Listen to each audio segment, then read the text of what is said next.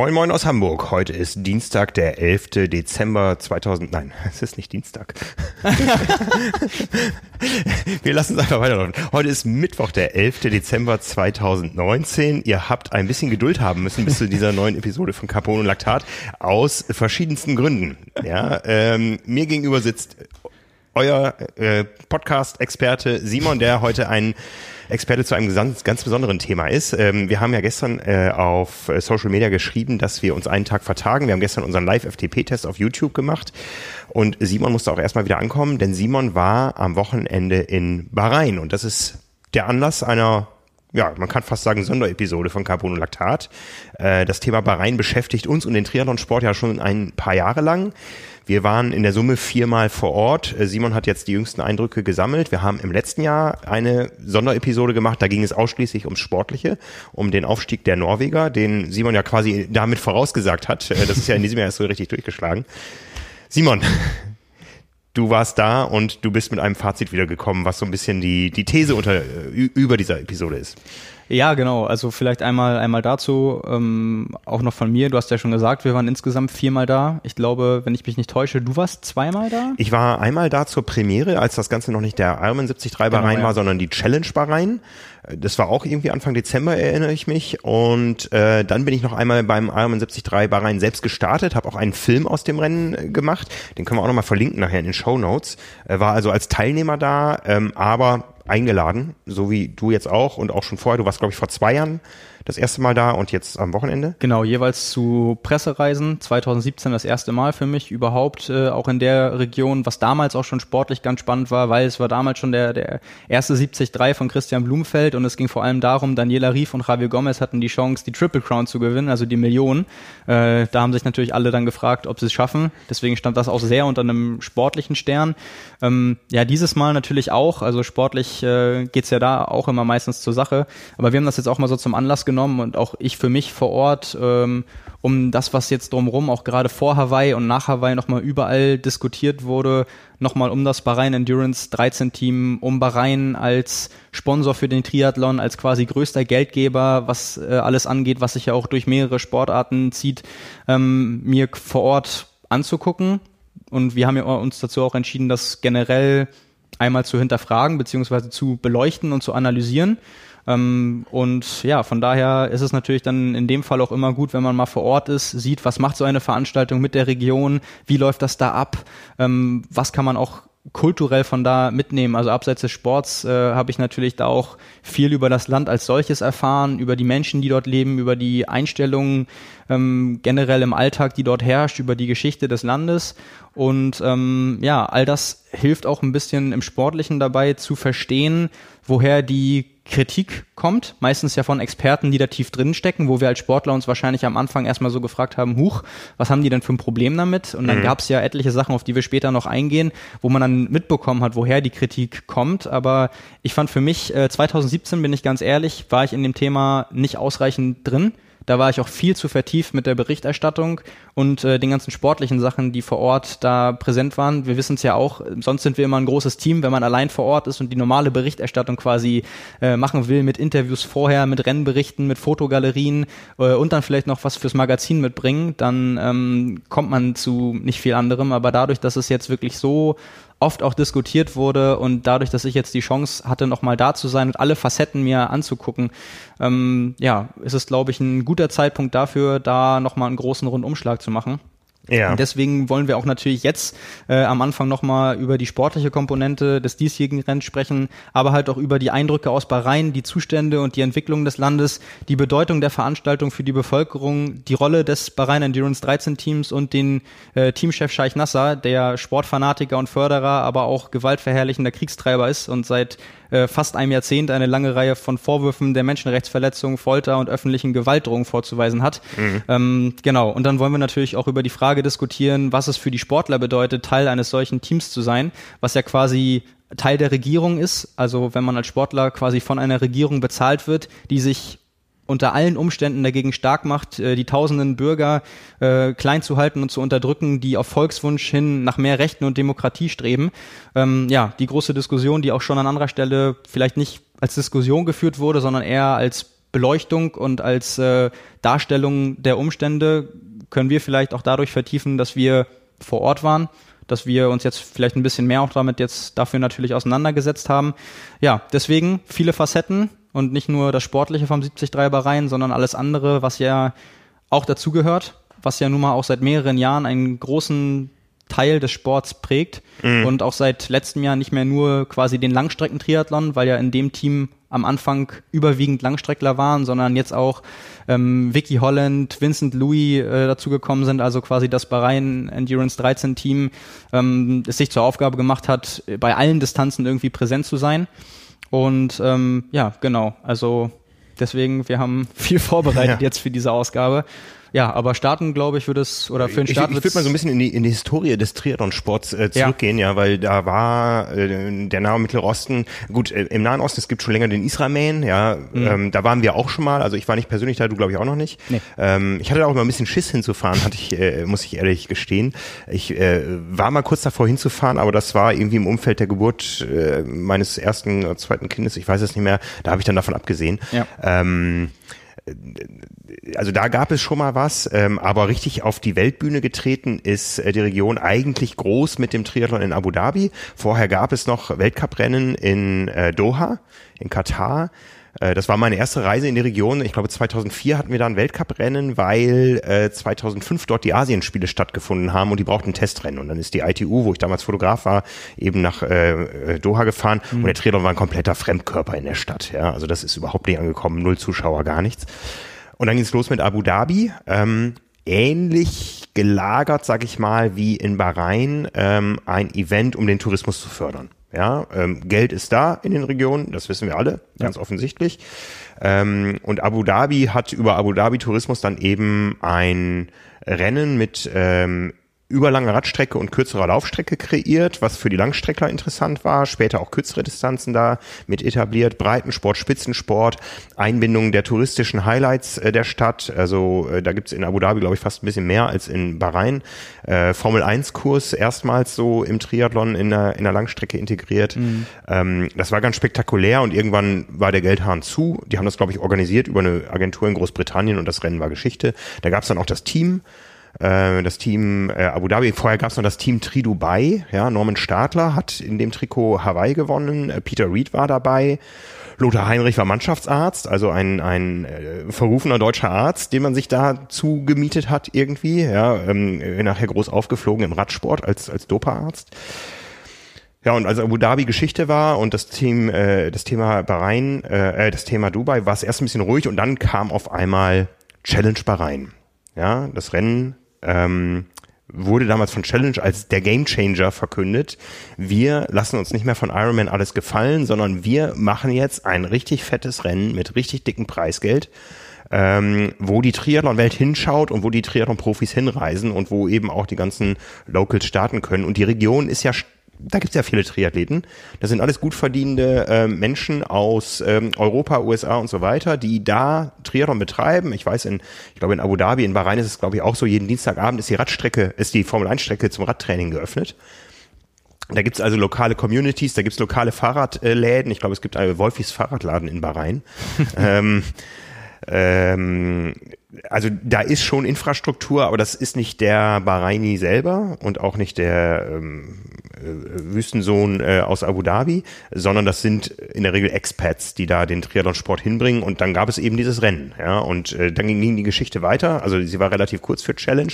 Und ich erinnere mich, dass damals Thomas Diekhoff, der damalige ähm, Europachef von Ironman, gesagt hat, wir werden mit Ironman nicht in ein Land gehen, was die Menschenrechte so verletzt wie Bahrain. An dieses Wort konnte sich ein Jahr später niemand erinnern, in dem Moment, wo der Ironman 73 Bahrain geboren war. Tja. Ja, und seitdem haben wir den Ironman 73 Bahrain. Auch aus einer Challenge Dubai ist schnell, ähm, ist schnell äh, der Ironman 73 Dubai geworden. Challenge hatte damals noch ein drittes Rennen angekündigt als äh, Challenge Oman. Ähm, das Rennen hat nie als Challenge stattgefunden. Begründung von Challenge damals, von Zibi Schlufzig, war, ähm, wir haben große Sicherheitsbedenken gegen das Rennen in Oman. Das ist zu dicht an, äh, am Jemen dran. Hinter den Kulissen stand längst fest, dass äh, Ironman alle Rennen da aufkauft und äh, mit Geld kann man da viel bewegen. Da hat sich der Scheich kaufen lassen, glaube ich. Ähm, man kennt so ein paar Geschichten rund um den Scheich, wie er mit seiner 747, die jetzt ja auch in Nizza stand, im letzten Jahr auf Hawaii, wie er damit zum Ironman, glaube ich, Florida geflogen ist und angeblich das ganze Merchandising-Zelt leer gekauft hat, was da am Ende noch war. Also ein großer Ironman-Fan, ja, ähm, der aber vielleicht die Challenge brauchte, erstmal als Einstieg in, in den Sport, äh, um irgendwo auf die Weltkarte zu äh, geraten. Ähm, und dann ja auch als nächsten großen Blickpunkt die Triple Crown initiiert hat. Die Triple Crown, die sollte auch erst, wenn ich mich richtig, richtig erinnere, unter Challenge Challenge-Label stattfinden mit den drei Rennen ähm, Bahrain, Dubai und Oman. Äh, dann ist Oman weggeplatzt, die anderen Rennen sind zu Ironman gegangen und Ironman hat als drittes Rennen dann standardmäßig die jeweilige 73 WM in dem Jahr ähm, als drittes Rennen der Triple Crown etabliert. Drei Rennen und wer alle drei Rennen gewinnt, also es geht nicht um eine Gesamtwertung, wer in der Summe irgendwie schneller ist, man musste alle drei Rennen gewinnen, der bekam eine Million Dollar und das ist bisher nur gelungen 2015 Daniela Rief. Genau. Und 2017, als ich da war, sind sowohl Daniela Rief als auch Javier Gomez daran gescheitert. Sind beide nicht Erster oder Erste geworden. Obwohl sie, es war das dritte Rennen und sie genau, hätten die Chance gehabt. Sie hätten beide die Chance gehabt. Also es hätte zweimal eine Million geben können, aber haben es beide nicht geschafft. Ja. Ja. Eine Million hört sich für Triathleten viel an. Wir wissen, im internationalen Sport ist das immer noch Kleingeld.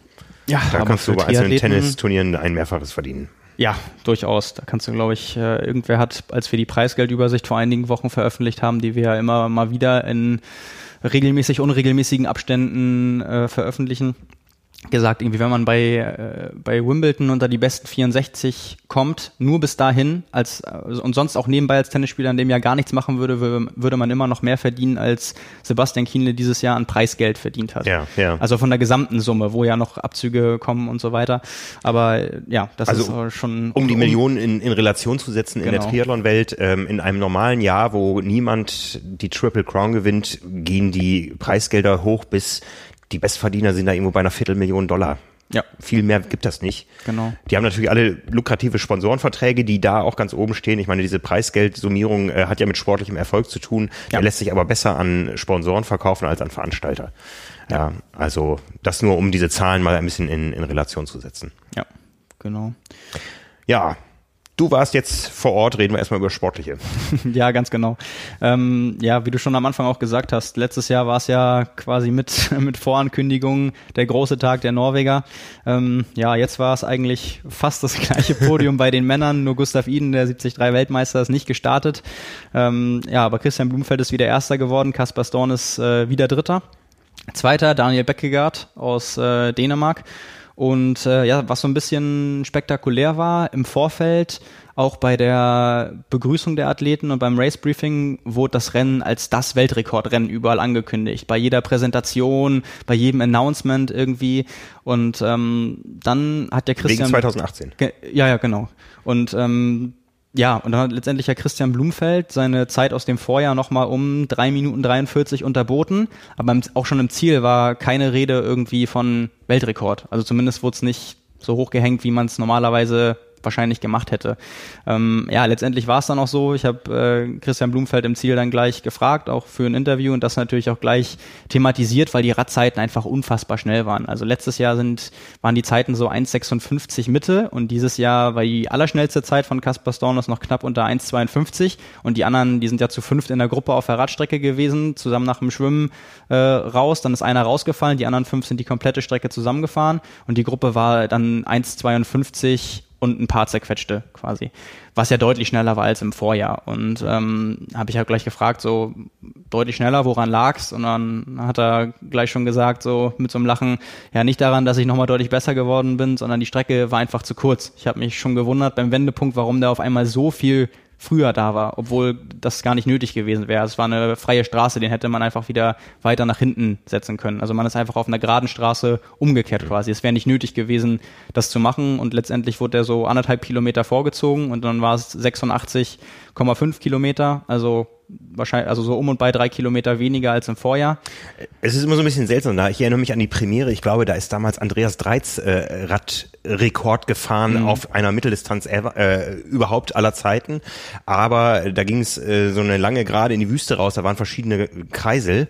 Und äh, die Spitze ist nie am letzten Kreisel angekommen. Ich weiß noch, unser ähm, leider verstorbener Fotografenkollege Michael Rauschendorfer hat ewig an diesem letzten Kreisel gewartet ah. mit einem Streckenposten, aber da kam das Rennen nicht vorbei, weil irgendwer für sich definiert hat, irgendwo muss hier der Wendepunkt sein. Ich drehe mal an diesem Kreisel um. Also der damals auch groß über Challenge-Medien äh, verkündete ähm, äh, Radstreckenrekord hat nie stattgefunden, ja. weil die Strecke, ähm, weil, weil die Strecke nicht offiziell gefahren wurde. Ja, ähnlich war es halt auch jetzt. So und Christian hat dann auch im, im Interview gleich gesagt, irgendwie, ja, ich will jetzt nicht die Lorbeeren für nochmal die schnellste Zeit haben, sondern äh, für ihn ist die Zeit und die Leistung aus 2018 immer noch der Maßstab. Und äh, das war auch der Tag, an dem er besser war, insbesondere, weil er ja nach dem Radfahren bis Kilometer 17 oder so mit Gustav Iden zusammen Seite an Seite gelaufen ist. Und das dann doch mal deut deutlich knapper war. Und jetzt war dieses Jahr nach dem Radfahren schon klar, okay, der wird vorne weglaufen und das Rennen wahrscheinlich mit relativ großem Vorsprung gewinnen. So war es dann auch. Aber ja, also hätte sicherlich nicht jeder gemacht, in der Situation zu sagen, so, ja, ich war schneller, aber das hm. zählt für mich nicht, weil die Radstrecke war kürzer und ich bin Sportler, ich will eigentlich dann auf der gleichen Strecke besser sein, schneller sein, egal wie die Bedingungen sind. Ähm, ja, das war insofern bewundernswert, dass ganz viele andere halt dann ganz groß gesagt haben, neue persönliche Bestzeit und so weiter. Klar, äh, Vermarktung gehört dazu, aber gerade als Sieger, das dann extra runterzuspielen und da nicht das hochzuhalten, war für viele in dem Fall auch überraschend. Also ja. damit hätten die dann in, in, dem Fall auch nicht gerechnet. Zum Rennen an sich noch, ähm, was noch ganz spek spektakulär war dieses Jahr, war die Legends-Staffel ähm, bevor wir gleich zurückspringen ins Männerrennen, weil das auch so ein bisschen damit zu tun mhm. hat, äh, von Chloe McCardle, der ähm, australischen Marathonschwimmerin, die einen Rekord hält, ich glaube 41 Stunden Schwimmen am Stück und dann irgendwie 100 15 Kilometer oder so. Also der Name sagt mir irgendwas, die äh, Leistung nicht. Ja, also äh, ganz, ganz verrückt. Die ist auch dann ohne Speedsuit oder Neo geschwommen bei den Age-Groupern, war die Staffel unterwegs. Dann beim Radfahren Mark Cavendish, kennen mhm. die meisten sicherlich, äh, fast äh, 50 Grand Tour-Siege, äh, 38, glaube ich, Etappensiege bei der Tour de France. Einer der besten Sprinter auf der Welt, sehr erfolgreich auch, erfolgreich auch auf der Bahn. Und seit neuestem äh, äh, im Team Bahrain Merida, im Radsportteam, was auch äh, bei der bei der Tour unterwegs ist, Mitglied und äh, gelaufen den Halbmarathon Mo Farah, Doppel Doppel Olympiasieger mhm, von 2012 und 2016 über 5000 und 10.000 Meter, der jetzt auch letzte Woche angekündigt hat, dass er nicht mehr auf der Straße weitermacht, sondern für Tokio nochmal zurück auf die Bahn kommt und 10.000 laufen will. Ähm, ja, also sehr prominente Namen und bei der offiziellen Pressekonferenz auf der Ziellinie war auch dementsprechend viel los. Also deutlich mehr, als man das irgendwie sonst bei Triathleten hätte. Also da waren dann echt äh, viele internationale, aber auch einheimische Teilnehmer, die dann echt, als die auf die Bühne geholt wurden, geklatscht haben und gejubelt. Danach noch ewig lang äh, Fotos und Interviews. Ja, ich habe äh, gesehen, Mo Farah wollte ein Selfie ja, mit dir. Ja, genau, wollte er unbedingt. Hat mich gleich gesehen und ist hingesprintet in seinem feinsten 230er Schnitt und hat gesagt, Simon Müller. Nein, äh, natürlich nicht. Er hat das ganz cool gemacht. Er hat natürlich so viel Erfahrung, hat dann auch, damit die Bilder besser sind, äh, mit jedem Selfie gemacht, indem er selbst das Handy in die Hand genommen hat. Und als ich das gesehen habe, dachte ich, ich, wenn ich nachher dran bin, hier kannst du noch mal ein Foto davon machen, wie er quasi ein Foto von uns beiden macht, indem er das Handy hält. Hat gut funktioniert, die Perspektive ist gut geworden. Ja, finde ich auch. Äh, nee, das war ganz witzig. Ja, habe ich mir natürlich auch sehr gefreut. Also als eins meiner großen Vorbilder quasi. Ich habe ja neben dem Triathleten auch ein großes Läuferherz. Also sonst würde ich den wahrscheinlich auch erstmal nie oder dem auch nie über den Weg laufen. Von daher eine Sache. Wir kommen später dazu irgendwie, wie das alles einzuordnen ist, aber rein sportlich und rein die Show, die da geboten wird für die, die Zuschauer, die Teilnehmer, ist natürlich großartig. Wann mhm. sieht man die sonst? Und auch wie die, wie die Pressekonferenz abgelaufen ist. Also da merkt man einfach sowohl bei Cavendish als auch bei Mo Farah, das sind Ikonen des Sports. Also wie die miteinander umgehen und da Scherze machen und das total unterhaltsam. Also es ist wirklich ein Event. Wenn die eine mhm. Pressekonferenz machen, das ist nicht so, ja, wir sind dann hier und also das ist so wirklich unterhaltsam. Und mhm. ähm, ja, das äh, war auf jeden Fall eine große Sache für alle. Äh, dass Mark Cavendish auf dem Rad und Mo Farah beim Laufen langsamer waren als Christian Blumfeld ist die andere Geschichte. Mark Cavendish ist halt auch nicht der Zeitfahrer. Mo Farah hat sich einmal verlaufen. Der ist nach der zweiten Runde ins Ziel gelaufen und wurde dann zurückgeschickt und er musste noch mal am Wendepunkt rum. Deswegen war er auch irgendwie eine gute Minute langsamer. Mhm. Äh, auf jeden Fall das natürlich eine große Besonderheit in dem Jahr. Legend Staffel wurde es genannt, überall angekündigt, groß plakatiert in Manama, der Hauptstadt, überall und auch sonst im Internet auf Social Media groß angekündigt und äh, genau, also mhm. das eine große Ausnahme auch im Vergleich zu den Vorjahren. Ja, ähm, was sich geändert hat auch im Laufe der Geschichte des Rennens ist auch die Streckenführung. Ich erinnere mich, als ich das erste Mal da war zur Challenge und dann auch als als Starter beim 73 war, man hat ganz Bahrain gesehen eigentlich. Das ist glaube ich heute auch noch so. Aber was sich geändert hat, früher äh, wurde in ähm, in Manama in der Hauptstadt geschwommen. Ähm, dann ging es mit dem Rad raus in die Wüste, äh, ging noch irgendwie so eine Gerade dreimal auf und ab und dann auf den Formel 1 Kurs und dann äh, war quasi in der Boxengasse die zweite Wechselzone mhm. und äh, dann ist man aus diesem Formel 1 Stadion rausgelaufen in einen Safari Park ohne Tiere. Ich habe ja. da nie ein Tier gesehen. Ja.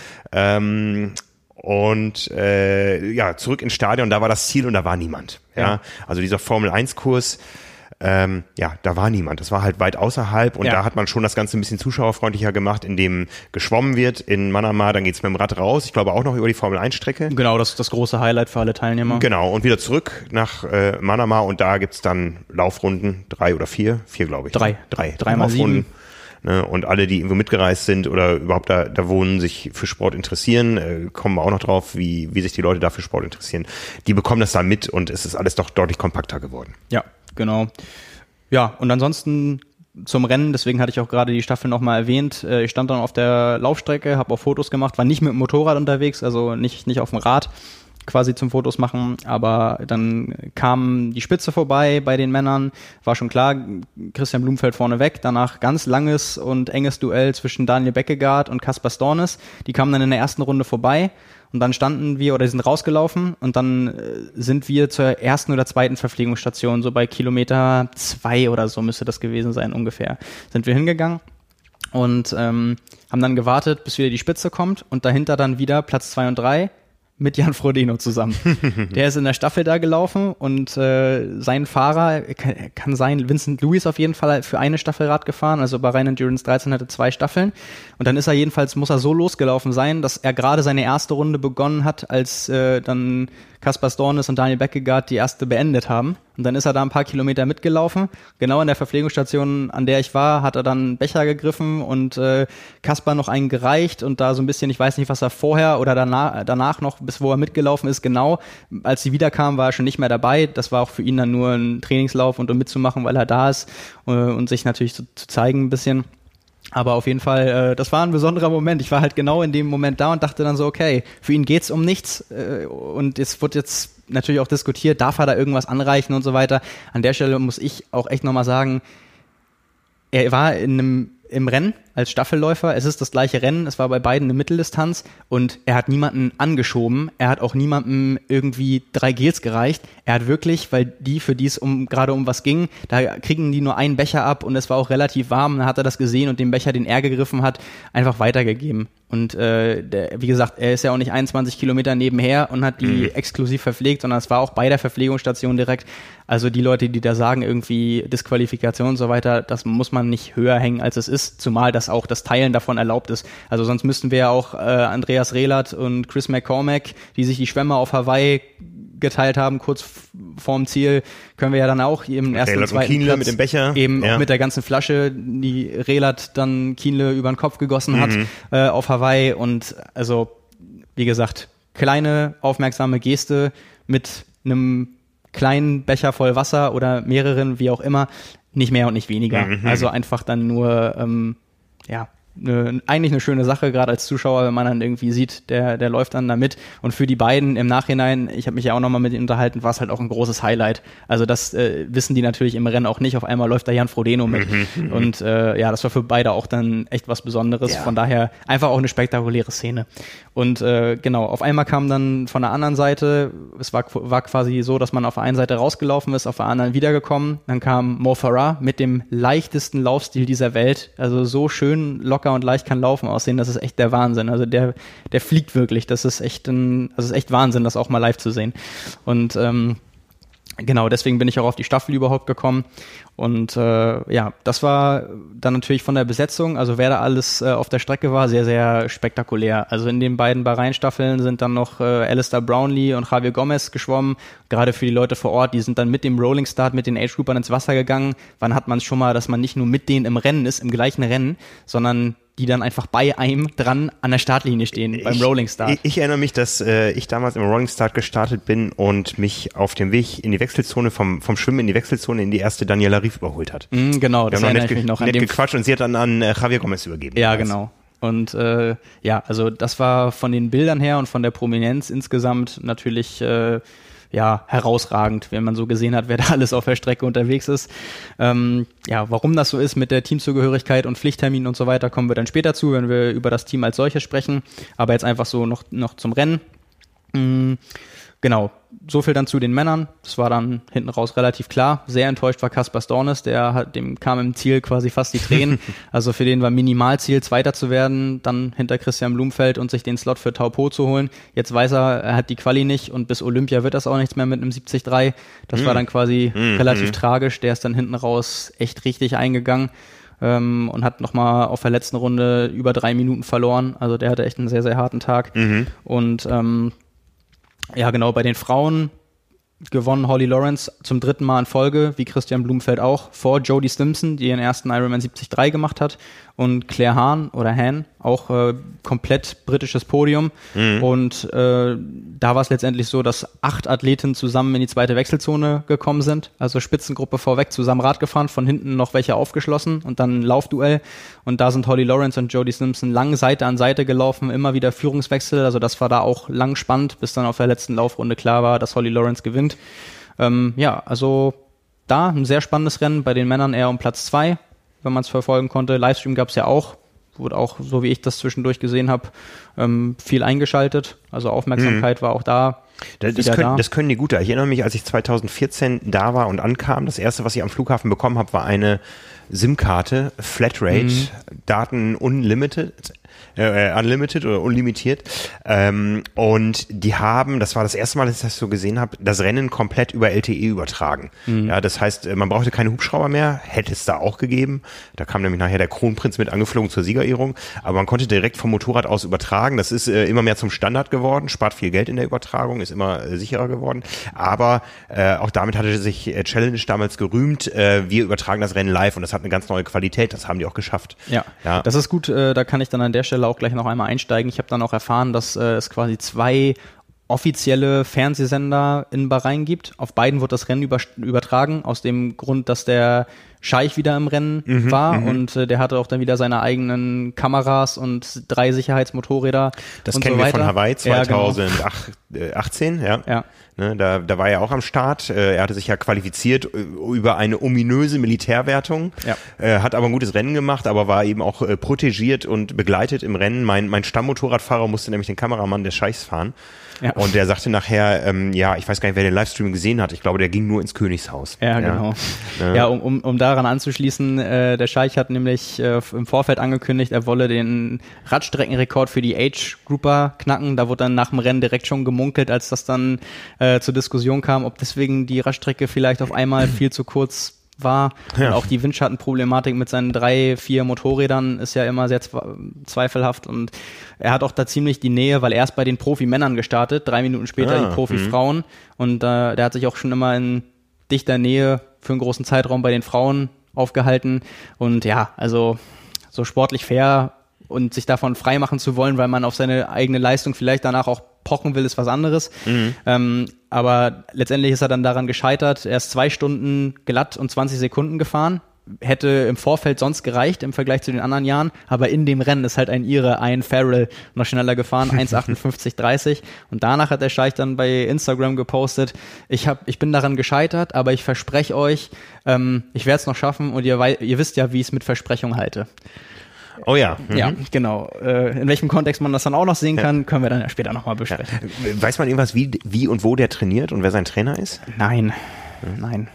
Also weiß man nicht. Aber da ist äh, da auch in der allgemeinen Bevölkerung, das wurde mir von mehreren Seiten, von unserer Touristenführerin, von unserem Guide, der ein Einheimischer war, auch gesagt, ähm, bei der ganzen großen Königsfamilie ähm, ist es so, dass in der öffentlichen Wahrnehmung ähm, der, der Scheich, also Nasser bin Hamed Al-Khalifa, um, um den es geht, total als der Sportler und das Aushängeschild Mhm, für den nationalen Sport auch wahrgenommen wird. Also der ähm, repräsentiert sich auch selbst ganz oft als aktiver Sportler. Und äh, ja, wie, wie genau das bei ihm abläuft, für was er dann immer trainiert und wer ihn coacht und so weiter, ähm, keine Ahnung. Also man muss festhalten, er ist ein richtig guter Age-Grupper. Ja, das, das kann Ja. man wohl so sagen. Ja, also er hat auch auf Hawaii im letzten Jahr eine gute Leistung gebracht und äh, wie gesagt, jetzt hier, auch wenn es ein paar Kilometer zu kurz waren, die Radzeit muss man erstmal fahren. Ja, absolut. Äh, ich glaube nicht, dass er die Strecken täglich im Training fährt. Ja, also Nee, nee. ähm, der, der kommt so ein bisschen, der hat glaube ich eher einen Background, so, der hat so Extremreit-Geschichten äh, gemacht, ja, irgendwie so so Distanzritte und sowas. Ähm, da kenne ich zumindest irgendwelche Bilder, wie er da posiert und Ja, ganz ähm, großer Reitfan. Später, Ja. wenn es um seine Person geht, auch nochmal, der hat auch ein Reitturnier nach Bahrain geholt, was nach ihm benannt wurde und auch einen ganz, ganz großen Interna- internationalen Cup, der, glaube Mhm. ich, Teil einer Welt- oder WM-Serie ist. Ich weiß nicht genau, wie das im Reiten gehandhabt wird, äh, wie man das dann genau bezeichnet. Auf jeden Fall ein Elite-Rennen, was Teil einer größeren und internationalen Wertung und Serie ist. Ähm, genau. Also Mhm. viele Vorlieben, die er natürlich insbesondere durch das unlimitierte Geld, äh, was er zur Verfügung hat, auch ausleben kann. Ja. Ich, ich habe gehört von Leuten, die mal seinen Palast besucht haben, die waren alle ähm, völlig erstaunt über dieses riesen Schwimmbad, was da drin steht. Ja, das ist ein überdachtes Freibad, unheimlich lang und da sagten die alle, boah, ey, sowas würde ich mir mal wünschen. Und dann hieß es immer nur, das ist für die Pferde. Gott, oh Gott, oh Gott. Ja, krass. Ja. Ich meine, da macht man alles. Ähm, äh, Tiersport ist da groß, Kamelrennen und so weiter. Ich habe äh, ich habe mal ich habe mal ein Kamelrennen, als ich damals in Doha war, gesehen. Äh, da hieß es immer schon damals schon, die Kamele haben Höhentrainingskammern. Ne? Und äh, was ich aber viel eindrucksvoller fand, ähm, war, äh, wir sind damals mit dem ganzen ITU-Zirkus rausgefahren worden in die Wüste und da gab es ein Oval, das war irgendwie zwei Kilometer lang, glaube ich, so Mhm. vom, vom Umfang her. Ähm, und auf der Außenseite war eine Schotterpiste, auf der Innenseite war eine, eine, ähm, eine Asphaltpiste. Und dazwischen halt die Kamelrennbahn. Ja? Ja. Und äh, uns wurde gesagt, ihr bekommt gleich ein Kamelrennen zu sehen. Ja? Und wir sind dann dahin und dann kamen so langsam die Kamele und dann haben wir genauer hingeguckt, irgendwas ist hier komisch, äh, weil auf den Kamelrücken saßen kleine Roboter. Ja, äh, die Asphaltpiste war für uns, für den Zuschauerbus, der halt mit dem Rennen mitfuhr und die Schotterpiste Ach, außenrum, die war für die ähm, für die Jockeys, die quasi auf offenen Pickups hinten standen mit einer Fernbedienung in der Hand, um die Roboter zu steuern. Nee. Ja, und äh, dann haben die da ihr Rennen gemacht, dann saßen diese kleinen Roboter mit so einer Jockeymütze da drauf und haben eine Peitsche geschwungen. ja. äh, man hat uns dann gesagt, ja, ähm, es kommt natürlich auf Gewicht an, ja, und wir dürfen keine Kinder mehr nehmen, darum haben wir Roboter gebaut. äh, und äh, dann haben die ja ihr Rennen gemacht und dann haben wir gesagt, ja, was hat denn der erste gewonnen? Ja, ein Auto, normal. Was sonst? also, äh, ja. Stimmt, das habe ich auch schon mal gehört, dass da alles irgendwie in Autos Es- ausgezahlt äh, wird. Preise sind so. immer Autos, Ja. Autos, Autos, Ja. Autos. Ne? Naja, das war das war das erste Sportevent, was ich in der arabischen Welt äh, gesehen habe. Der Triathlon kam dann später. Ja, anders. Ja, anders. Ne? Das stimmt. Ja. Ja, aber zurück nach Bahrain. Genau. Und ich glaube, damit sind wir mit dem Sportlichen jetzt auch durch von dem Wochenende und Ja. haben den größten Teil jetzt eigentlich noch vor uns. Ja, also wenn wir jetzt wenn wir jetzt über Bahrain reden, dann reden wir über eine Größenordnung wie Hamburg. Ja, Hamburg hat glaube ich 1,8 Millionen Einwohner. Bahrain ist von der Einwohnerzahl ein bisschen kleiner, von der 1,5, Fläche glaube ich ein bisschen größer. genau, ach- Viel- 48 mal 16 Kilometer. Ja, viel Wüste. Ja, ich, ich erinnere mich noch so, der südliche Teil ist komplett Wüste, da gibt's auch keine Straßen mehr und so weiter. Ja. Und äh, ich habe ja schon gesagt, als Triathlet sieht man die ganze Insel, aber man sieht auch nicht viel, man sieht äh, Sand. Ja, Ich richtig. weiß noch, da, da war zwischendurch, wehte immer so Sand so richtig über die Straße. Also man konnte teilweise die Straße nicht richtig sehen, wenn es da ein bisschen windet. Und Highlight, äh, du hast schon gesagt, der Formel-1-Kurs. Und dann natürlich die Architektur in Manama. Ja, ähm, ich erinnere mich an das äh, World Trade Center. Das Mhm. Genau, ist äh, ja. das, so, so zwei spitze Türme mit Brücken verbunden und auf den Brücken äh, stehen äh, Windräder.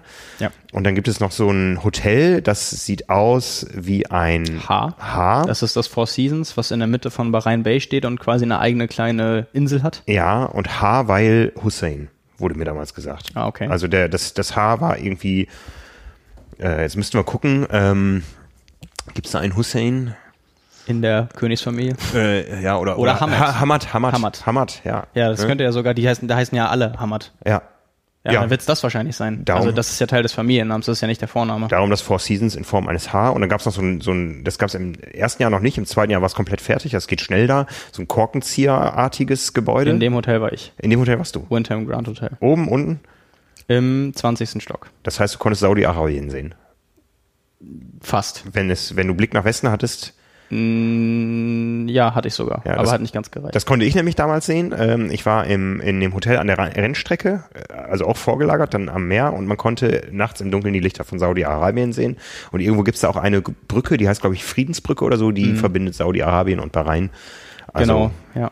Ja. Da ja, kommen die ganzen Saudi-Arabier immer donnerstags abends Ja. rüber. Da ist ja das Wochenende wie bei uns Samstag, Sonntag, ist da ja Freitag und Genau, Samstag. in der islamischen Welt ist der Freitag der Genau. unser Sonntag. Ja, und äh, nee, der Samstag. Der Samstag. Ist unser Sonntag. Ich weiß noch, die Rennen waren damals immer freitags.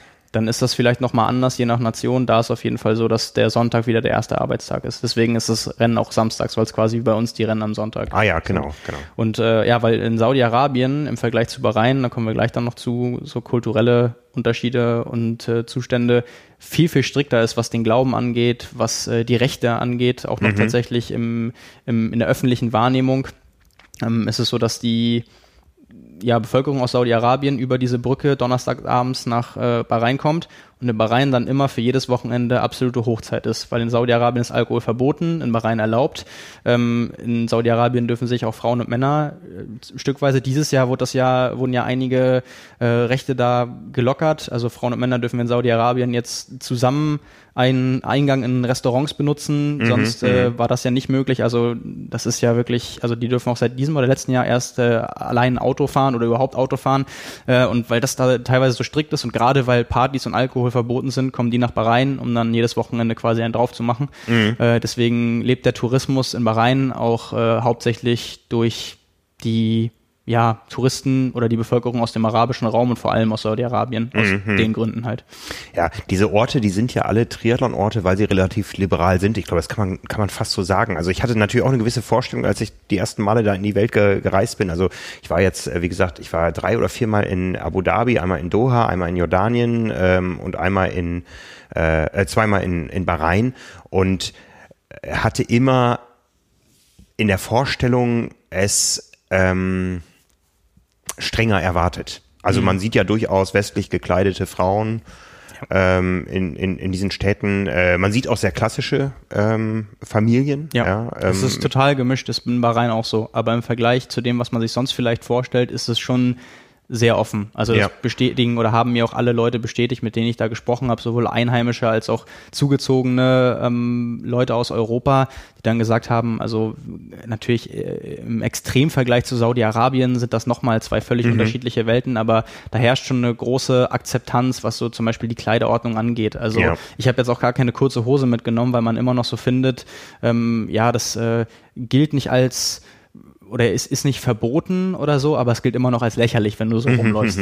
aber es wird akzeptiert und äh, deswegen, da war ich auch beim ersten Mal schon 2017 relativ positiv überrascht. Ich war schon tatsächlich so ein bisschen, ich will nicht sagen besorgt, aber wie am Anfang schon gesagt, ich war noch nie in der Region und äh, man kennt natürlich auch viele, viele Geschichten und auch die Geschichte von den Ländern und ich habe es dann teilweise auch echt anders erwartet und war so von der insgesamt von der Offenheit des Landes äh, durchaus in dem Fall positiv überrascht. Mhm.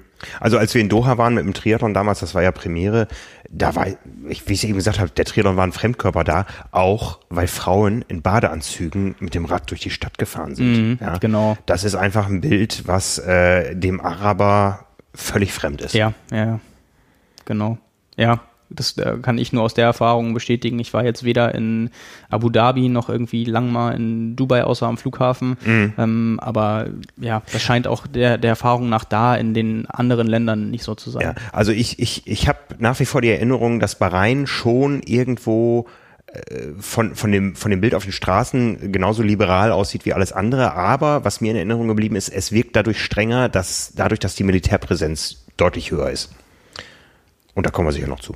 Ja, genau. Ähm, bei dem Exkurs, vielleicht fangen wir jetzt, weil wir das, das sportlich aus diesem Jahr abgeschlossen haben, einmal so ein bisschen, um das alles nachvollziehen zu können und eine Vorstellung zu bekommen, einfach mal bei, wir waren jetzt schon dabei, Bahrain als Land, Geschichte, Entwicklung und auch Probleme, die es gibt. Wir haben schon drüber gesprochen, Bahrain ist ein Inselstaat, bestehend aus 33 kleinen Mini-Inseln äh, im Persischen Golf. Maße und Einwohnerzahl haben wir ja auch schon genannt. Ähm, und zur Geschichte, ähm, es war lang ein Scheichtum bis zum 14. Februar 2002 seitdem ein Königtum. Da hat sich der König selbst ernannt, beziehungsweise sich selbst zum König erklärt. Ähm, ja, nach außen wird das manchmal so ein bisschen, je nachdem mit wem man spricht, äh, mir wurde das auch quasi versucht weiß zu machen, gesagt, ja, der König wurde dann gewählt. Also am 14. Februar mhm. 2002 wurde der König gewählt. Und dann war meine Frage natürlich, ja, wer hat denn den König gewählt? Und dann war so, ja, also gewählt ist halt so, also er hat sich selbst dann König genannt. dann war schon klar, okay, na gut.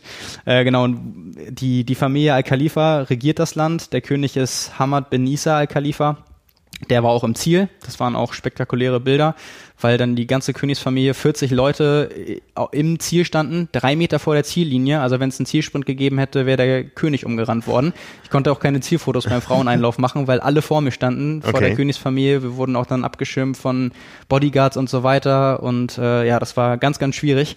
Also war schon gut, dass wir überhaupt auf die Ziellinie durften. Das ist ja teilweise in Europa dann hinter dem Zaun und Medientribüne. Aber weil an Medienpräsenz eigentlich relativ wenig da war, mhm. durften wir uns da frei bewegen. Mhm. Nur als dann 40 andere Leute kamen und sich vor uns gestellt haben, war das halt vorbei. Also das dazu, ähm, das war für viele besonders und deswegen auch die Übertragung, nicht nur weil Nasser bin Hamid al-Khalifa gestartet ist, sondern auch weil der König im Ziel war, gezeigt wurde und der mhm. ist sonst in der Öffentlichkeit ganz, ganz selten präsent. Den mhm. sieht man kaum zu öffentlichen Anlässen. Ich habe ihn auch kürzlich gesehen. Er war nämlich äh, auf der Ziellinie in äh, Nizza bei der äh, nur beim Damenrennen bei der 73 WM, ja. als Daniela Rief quasi eine Athletin aus dem Team da gewonnen hat. Und äh, die ganze Woche stand die, die große 747 da. Auch die bei Ironman waren irgendwie überfragt, die sagten, nee, der Nasser startet hier nicht, aber die 747 stand da. Ja. Und auf einmal war sie weg. Ja, ähm, ich nehme an, dass seine Staff schon da war, das Hotel äh, vorbereitet hat und so weiter und dann nochmal zurückgeflogen ist, den König geholt hat für die Begrüßung von Daniela Rief und dann ist der König auch wieder weggeflogen. Also am Tag des Männerrennens äh, stand, oder hast du die Boeing da stehen sehen, als nee. du gestartet bist? Nein. Nein. Da war sie schon wieder weg. Ja. Ja. Ja, genau. Es ist der erste und bisher einzige König des Landes. Der hat zwölf Kinder und vier Frauen wir haben gerade auch schon gesagt, nicht nacheinander, sondern da tatsächlich zeitgleich, was relativ untypisch ist äh, für Bahrain tatsächlich. Wusste ich vorher auch nicht. Da habe ich mich auch äh, ein bisschen schlau gemacht und mit Einheimischen gesprochen. Da ist es so, dass äh, die Frauen, und das kann man jetzt, das hat einen kulturellen Hintergrund, ich will das nicht zu sehr werten, weil unsere westlichen Maßstäbe, die wir da haben, müssen nicht unbedingt die richtigen sein, aber es ist da Tradition, dass die Mutter jeweils von einem, oder die, die Mutter eines Sohnes in dem Fall, geht dann rum und sammelt quasi Telefonnummern und entscheidet sich dann für eine Frau und wenn die da quasi zusagt, dann wird das von der Mutter quasi ausgemacht, wen der Sohn zu heiraten hat und dann kann aber die Frau, die ausgesucht wurde, eine Summe stellen. Die muss dann bezahlt werden. Und das hat zur Folge, dass bei den relativ wohlhabenden Familien es so läuft, dass die Frau eine hohe Summe stellt, die dann bezahlt wird und die Frau sich davon erstmal dauerhaft ein gutes Leben macht und dann jeden Tag Pediküre, Maniküre und shoppen gehen kann. Ähm, und dass deswegen die Frauen auch teilweise, je nachdem in welcher Bevölkerung und in natürlich wie gut es den Familien geht, auch ein relativ gutes Leben hat und eine eher dominante Rolle einnimmt. Und weil man für eine Frau meistens da so viel bezahlen muss, kommt es auch selten vor in der normalen Bevölkerung, dass man mehrere Frauen zeitgleich hat. Und da wurde es auch gesagt, also bei der Königsfamilie ist ja meistens ein bisschen was anderes, aber dass äh, sonst, wenn das jemand quasi wollen würde, eine zweite, dritte, was auch immer, wie vielte Frau, dann müsste die erste Frau immer die Zustimmung geben. Und in der Bevölkerung scheint es so gehandhabt zu werden, dass das sich auch durchgesetzt hat. Also dass es nicht nur so, wie es gesagt wird, sondern was offensichtlich da auch praktiziert wird. Mhm. Wie genau das jetzt abläuft und so, da kann ich mir kein Urteil drüber erlauben. Das ist nur das, was ich gehört habe von den Leuten, die vor Ort wohnen, die vor Ort Experten sind. Ähm, ja, war ich aber auch überrascht. Ich dachte, das steht da fest. Da haben viele Männer mehrere Frauen scheint insgesamt nicht so zu sein. Beim König ist es offensichtlich was anderes. Der Kronprinz ist der Premierminister des Landes. Und ja, weil Bahrain äh, offiziell eine konstitutionelle Monarchie ist, benennt der König das Parlament, also sucht die Politiker aus und hat auch jederzeit das Recht, das Parlament aufzulösen, neu zu ernennen, hat quasi die komplette Macht letztendlich über mhm, die politische mhm. Handhabe. Die, die Königsfamilie spricht der König, ähm, der natürlich dann die wichtigen Positionen entweder mit der Familie besetzt oder mit den Leuten, wo er weiß, auf die kann er sich verlassen und letztendlich hat er die obersten Befehle und das letzte Wort. Ja. Ähm, du genau. sagtest, er hat, er hat vier Frauen. Richtig. Die erste Frau hat drei Söhne. Der erstgeborene ist der Kronprinz. Die äh, beiden weiteren Söhne würden in der Thronfolge folgen, Nummer zwei und Nummer drei. Dann gibt es noch eine Tochter, die geht leer aus, also eine Königin ist da nicht vorgesehen. Und finde, die, die, seine zweite Frau hat zwei Söhne und der erste davon ist Nasser bin Hamad der Khalifa. Unser Triathlet, Richtig. genau. Ja, das heißt, er wäre Nummer vier in der Thronfolge. Ja. Ne, ähm, was ich noch interessant war, fand, er war bis vor kurzem äh, Chef des äh, Nationalen Olympischen Komitees. Ja, und seit diesem Jahr nicht mehr. Seit diesem Jahr nicht mehr. Das ist nämlich jetzt sein jüngerer Bruder. genau, also die wissen ganz genau, an wen solche wichtigen Positionen weitergegeben werden. Genau. Das bleibt alles in Familienbesitz. Ja. Äh, genau, das politische System in Bahrain wird genau dadurch auch vom deutschen Auswärtigen Amt als repressiv eingestuft und eingeordnet, was so viel bedeutet wie unterdrückend und willkürliches Handeln, Gewalt und Machtmissbrauch, äh, was ja sehr für die Zustände in dem Land spricht. Und ähm, der Konflikt, der dort herrscht, ähm, den gibt es da aufgrund der unterschiedlichen Glaubensrichtungen, nämlich zwischen Schiiten, das ist die Mehrheit des Landes, circa 70 Prozent, und den Sunniten. Ähm, ja, das ist unter anderem die Königsfamilie und die Politiker, weil die werden ja von der Königsfamilie ernannt. Also mhm. die wichtigen Personen des Landes haben eine andere Glaubensrichtung als die Mehrheit des Landes. Das ist der, das ist das große Problem, weil mhm die Mehrheit des Landes, sprich die Schiiten, werden insofern unterdrückt, äh, dass mittlerweile dieser Konflikt zwischen den beiden Glaubensrichtungen nicht nur ein religiöser mehr ist, sondern ein politischer insofern, dass ähm, die Schiiten aufgrund ihrer Religion es schwer haben, eine Anstellung zu finden, bezahlbaren Wohnraum für die Familie. Sie dürfen nicht äh, staatlichen Arbeiten nachgehen, sprich nicht bei der Polizei arbeiten, nicht in Ministerien, nicht beim Militär.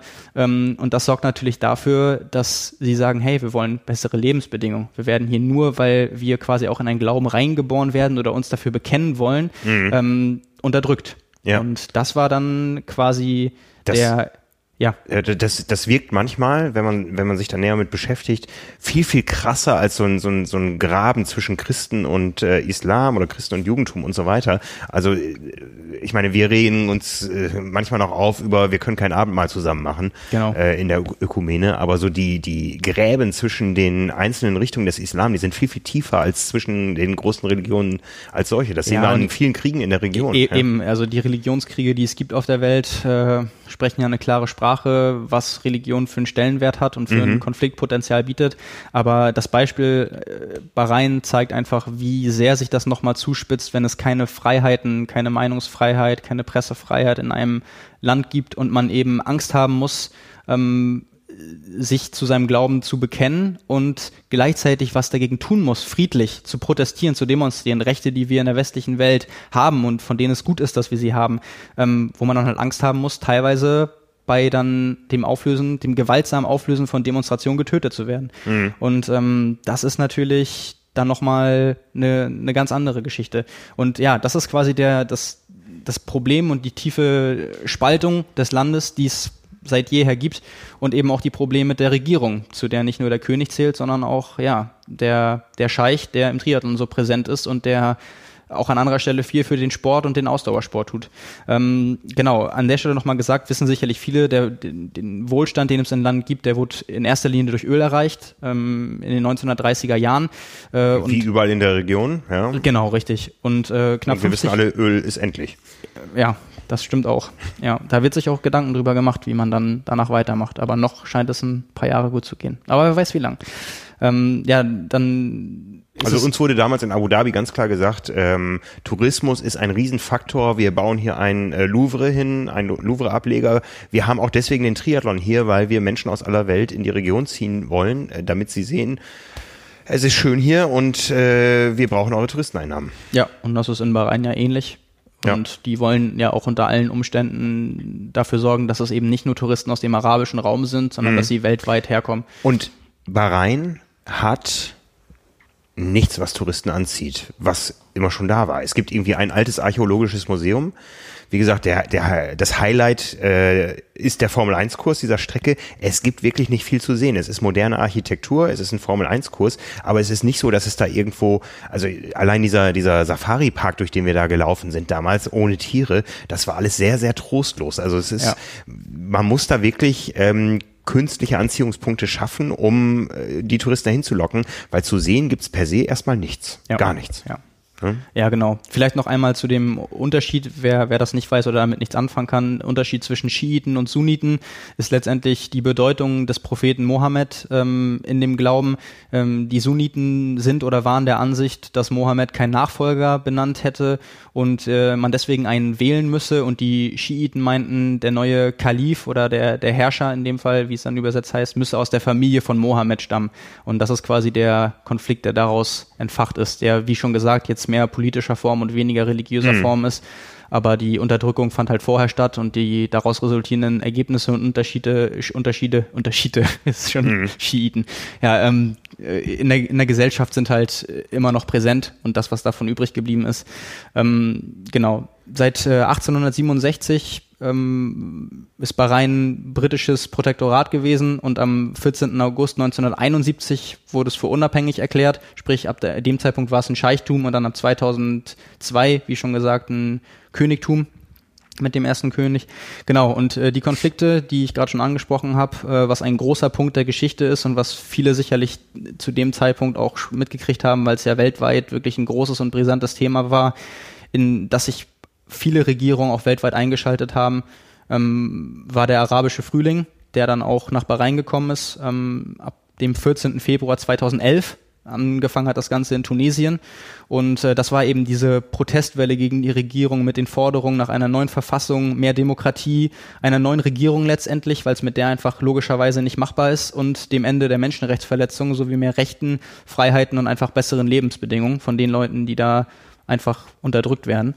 Und ähm, ja, das äh, da war es letztendlich so, dass das extreme Ausschreitungen angenommen hat. Bahrain auch ähm, aufgrund dessen Saudi-Arabien um Hilfe gebeten hat, die dann 1000 Soldaten und 500 Polizisten äh, geschickt haben, wogegen der Iran dann wieder scharf protestiert hat, weil Saudi-Arabien mit dem Iran ja um die Vormachtstellung im Persischen Golf kämpft.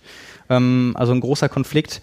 Und äh, da war es zum Beispiel auch so, dass damals noch Obama aufgefordert hat äh, zu maximaler Zurückhaltung und zu einer friedlichen Lösung ähm, was ja letztendlich nicht geglückt ist und ähm, damals auf dem großen Perlenplatz in Manama, in der Hauptstadt von Bahrain, äh, etliche Demonstrationen gewaltsam aufgelöst äh, wurden, Menschen gestorben sind, dass das Ganze wieder komplett hochgeschaukelt hat, ähm, ja und äh, dass das Resultat einfach davon war, dass auch ein Ausnahmezustand ausgerufen wurde, dass die Proteste viele Monate angehalten haben, ähm, ja und dass das Ganze sehr sehr gewaltsam und ja wie gesagt schon an mehreren enden und über letztendlich mehrere Jahre einen tödlichen Ausgang hatte, einfach nur dadurch, dass Leute ja erstmal in, in der ersten Instanz nur friedlich demonstrieren wollten.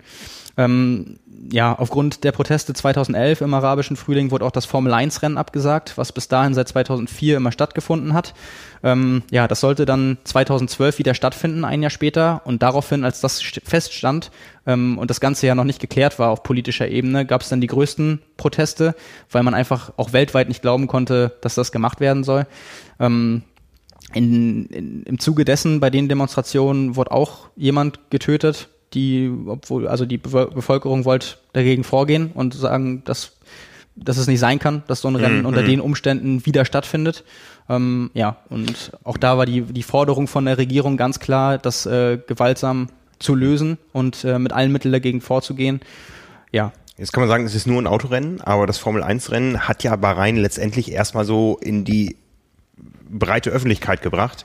Wer war vorher in Bahrain? Das waren Leute, die irgendwie mit Öl zu tun hatten oder mit dem Finanzsektor, der so langsam dann aufblühte. Aber Formel 1 hat äh, die Region in die Öffentlichkeit gebracht. Genau, wir haben die Strecke auch besichtigt und da habe ich auch gefragt, ähm, einmal, was für einen Kostenpunkt das hatte, welche Absichten natürlich und ähm, gekostet hat das Ganze 150 Millionen. Der Bau hat vier Jahre gedauert und die Dankbarkeit in der breiten Bevölkerung ist insofern unheimlich groß bei allen, die das in, interessieren hat. Und da muss man immer ausklammern, die Leute, die sowieso schon um bessere Lebensbedingungen kämpfen, die haben natürlich keinen irgendwie keine Muße dafür, äh, sich damit zu beschäftigen oder sich daran zu erfreuen, die haben andere Sorgen. Mhm. Aber bei den anderen Leuten eine große Dankbarkeit dafür, weil natürlich die öffentliche Wahrnehmung dazu oder danach enorm gestiegen ist. Tourismus kam dahin, große Sportattraktionen, zu denen man auch selbst gehen konnte und, und Zuschauer sein konnte. Also mhm. das war der Startschuss für eine Reihe von Sportprojekten, die ja jetzt in den Jahren bis heutzutage gefolgt sind. Und ja, der Auftakt davon, dass Bahrain sich das zur Aufgabe gemacht hat, sich im internationalen Sport ähm, zu etablieren und ja, aus teilweise auch zweifelhaften Gründen, um nicht unbedingt nur was für den Sport zu tun. Da kommen wir dann gleich drauf zu sprechen. Ich runde das Ganze um den arabischen Frühling noch einmal kurz äh, ab. Äh, das hat sich hingezogen bis 2013, dann ein Jahr nach dem Formel 1 Rennen, ähm, wo dann einmal noch das Versammlungsrecht und die Meinungsfreiheit vom Parlament, äh, was ja letztendlich dem König dient, enorm äh, eingeschränkt wurde und dafür härtere Strafen verhängt wurde. Also Versammlungsrecht heißt, heißt quasi einfach nur, ähm, man darf gar keine Gruppierung mehr bilden, um auch, auch nicht friedlich gegen irgendwas vorzugehen. Das ist schon eine Straftat quasi, mhm, wenn man mhm. sich mit anderen Gleichgesinnten, die eine andere Meinung als die Regierung hat, trifft. Also der Rolling Start wurde da dankbar angenommen. Hauptsache kein Massenstart. ja, genau. Und äh, 2014 das offizielle Ende auch vom arabischen Frühling oder von der Welle der großen Proteste, die sich hinterhergezogen hat, sagen wir es mal so, war dann äh, unter anderem, dass äh, Südafrika, äh, Südafrika sag ich schon, Südkorea untersagt hat, äh, einen weiteren Export von Tränengas, was da immer erstmal am beliebtesten war und von den ganzen Streitkräften eingesetzt wurde. Ähm, das haben sie untersagt, weiter zu liefern, weil sie einfach auch was dazu beitragen wollten, ähm, das auf der Ebene vielleicht eindämmen zu können. Da ist Deutschland mit Rüstungsexporten weitaus liberaler.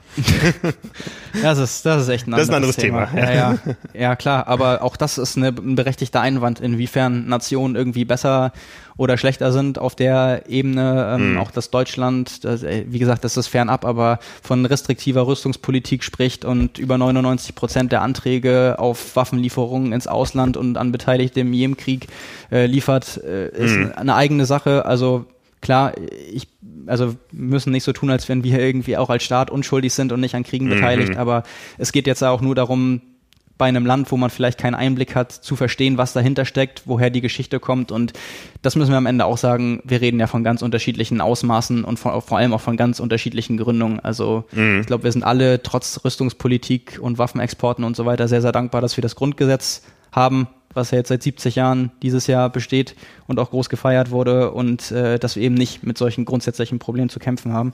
Ähm, ja, die, das waren, war dann das Ende der Unruhen, äh, was letztendlich bedeutete 164 tote Demonstranten, mehr als 3000 politische Häftlinge, die nachweislich systematischer Folter ausgesetzt waren, wie die Tagesschau 2014 berichtet hat, unter anderem durch Elektroschocks, äh, Schocks, hm. Shots, ja, Elektroschocks, äh, Metall- und äh, Holzstäben, Schlafentzug und Extremtemperaturen und ja, niemand von den Sicherheitskräften wurde nachweislich zu zur Verantwortung gezogen, niemand wurde bestraft. Und äh, über 4000 Personen verloren durch die, allein durch die Teilnahme an den Demonstrationen ihren Arbeitsplatz. Und das alles stand auch dann oder steht auch in einem 500-seitigen Untersuchungsbericht, der zusammengesammelt wurde durch 8000 Dokumente und über 5000 Zeugen und Zeugenaussagen. Ja, also alles äh, dokumentiert und über mehrere Jahre eine Zeit, die ja letztendlich noch gar nicht so lange her ist und ähm, ja, die auf der ganzen Welt wirklich für große Schlagzeilen gesorgt hat. Mhm. Und mhm. wo man jetzt vielleicht auch aufgrund dieser Geschichte so ein bisschen verstehen kann, warum natürlich das Land als, als solches ähm, erstmal natürlich als Austragungsort, wie andere Länder auch in der Region und vor allem natürlich auch als Unterstützer ähm, grundsätzlich schon mal zweifelhaft ist. Wir kommen gleich nochmal explizit mhm. zu den Menschenrechten und danach auch zu dem großen Unterschied zwischen anderen Nationen, einfach durch den persönlichen Bezug, den es letztendlich bei Sportlern und Sportveranstaltungen zu, direkt zur Regierung gibt. Mhm. Ja, aber das, das so ein bisschen zu der Geschichte. Ja, ich möchte noch mal so ein bisschen auf, auf die Formel 1 da eingehen. Ähm, wie gesagt, das hat das Ganze irgendwo aufs Podium gehoben, da ja. das Land. Ja. Ähm, ich kenne ironischerweise auch über den Triathlon viele Formel-1-Strecken. Ich weiß, wir hatten mal eine ähm, Triathlon-Weltmeisterschaft, die eigentlich in München stattfinden sollte. Die ist nach Montreal vergeben worden, ersatzweise. Mhm. Die hat auf dem Formel-1-Kurs da stattgefunden in äh, Kanada. Ähm, dann äh, kenne ich als Kind, habe ich mal Hockenheim besichtigt und den Nürburgring und äh, Abu Dhabi hat auch ein großes Formel-1-Stadion, auch Bestandteil des äh, damaligen Abu Dhabi-Triathlons, jetzt das ja. ITU äh, World Triathlon Series Rennen, was da so ein bisschen anonym irgendwo im, im, im Nichts, also zumindest im menschenmäßigen Nichts stattfindet auf diesem Kurs. Ähm, als ich Bahrain gesehen habe, habe ich gedacht, hm, das ist ja ein Wüstenkurs, viel Tribünen gibt's hier nicht. Ne? Und dann ähm, äh, habe ich irgendwann das Formel 1 Rennen gesehen. Erstmal, ich gucke nicht jedes Formel 1 Rennen, früher habe ich das mal mehr geschaut. Ähm, aber als ich das Formel 1 Rennen von Bahrain im Fernsehen gesehen habe, habe ich gedacht, hm, jetzt haben die nicht so viele Tribünen und die sind ja nicht mal voll. Mhm. Ja, also es gibt 1,6 Millionen Einwohner da. aber die kriegen so ein Stadion nicht voll. Das ist ein Event, was und Tickets, nicht genau, und, und die locken schon insofern damit. Ich habe das natürlich auch gefragt, wie wird das angenommen und Mhm. äh, vor allem, was muss man auch irgendwie hinlegen, um dabei zu sein natürlich. Und verhältnismäßig sind die Tickets da auch schon sehr günstig, was natürlich daran liegt, dass sie es für möglichst viele Leute attraktiv machen sollen. Ja. Also ein VIP-Ticket für die drei Tage, die das Event stattfindet, kostet umgerechnet 300 Euro.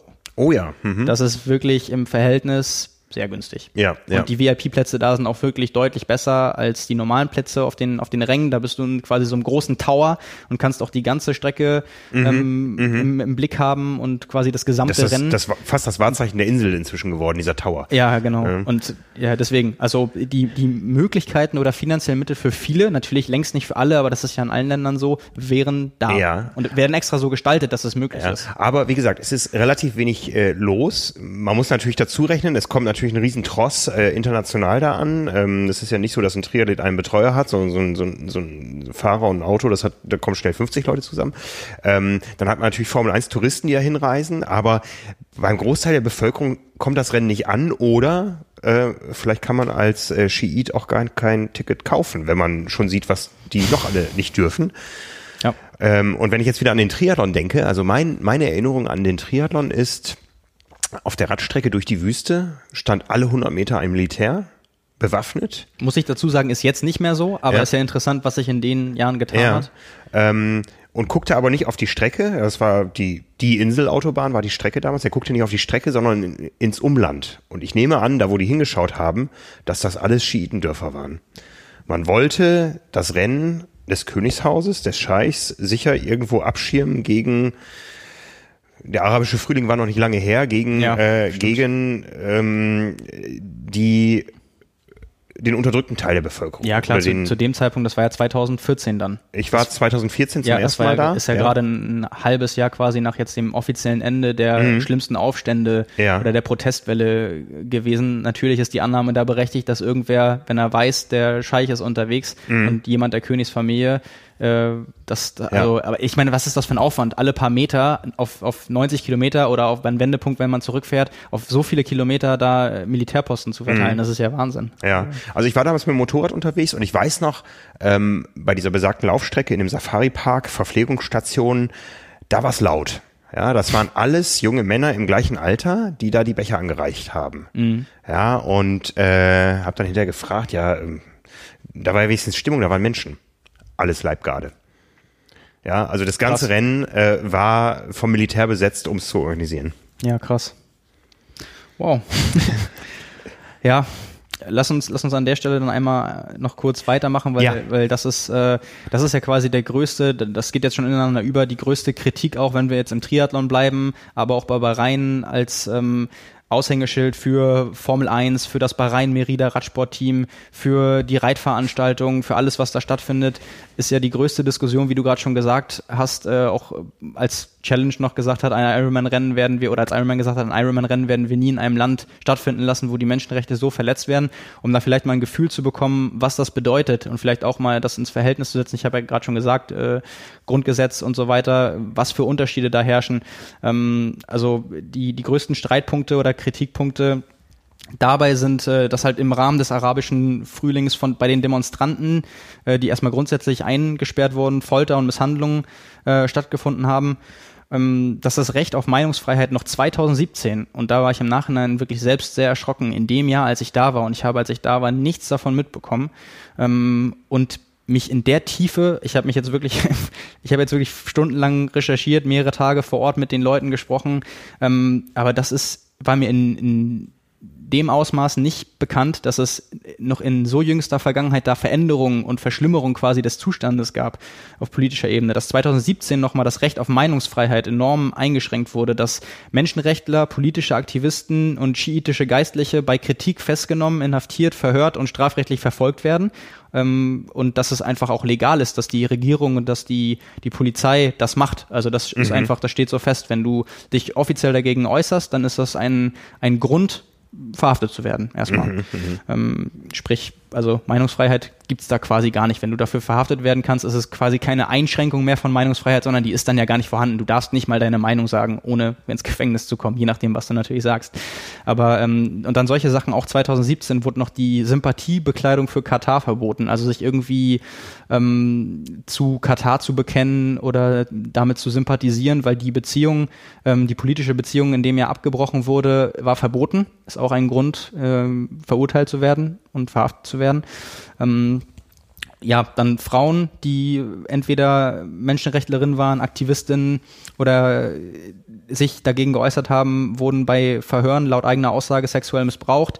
Ähm, es gibt keine Pressefreiheit in dem Land. Es gibt nur noch eine Zeitung, die teilweise über einen längeren Zeitraum oder auch immer mal wieder eingestellt wurde. Ähm, ja, einfach wenn mal was geschrieben wurde, was zweifelhaft war oder vielleicht so ein bisschen fernab von denen, was man gerne hören wollen würde. Eine Journalistin davon wurde verurteilt und kam für zwei Jahre ins Gefängnis, nachdem sie in der Zeitung über Proteste in Marokko berichtet hat. Nichts anderes, sondern nur darüber berichtet. Ähm, ja, Politiker der Oppositionsparteien, also die, die noch ähm, eine Gegenarbeit leisten könnten, werden eingesperrt oder wurden 2017 dann eingesperrt. Ähm, ja, Demonstrationen sind seitdem verboten. Ähm, ja, und bei friedlichen Protesten, die es teilweise gibt, wenn irgendwas vorgefallen ist, ich komme gleich noch zur Todesstrafe, da sind Leute friedlich, haben einen Sitzstreik gemacht, sind auf die Straßen gegangen. Das wurde aufgelöst auf Wunsch von der Regierung, gewaltsam, ähm, wurde in die Menge gefeuert, wurden Leute dabei getötet, ähm, Hunderte verletzt. Ähm, ja, wie gesagt, alles noch vor zwei Jahren. äh, also undenkbar. Mhm. Für mich auch wirklich, wie gesagt, äh, teilweise echt schockierend. Ähm, es wird, wird oder wurde Leuten äh, die Staatsbürgerschaft entzogen, um sie quasi, ja, man, ich meine, kann man sich ja vorstellen, dann hat man keine Zugehörigkeit mehr, man kann nicht mehr reisen, man kriegt nirgends ein Visum, man kann sich nicht mehr ausweisen.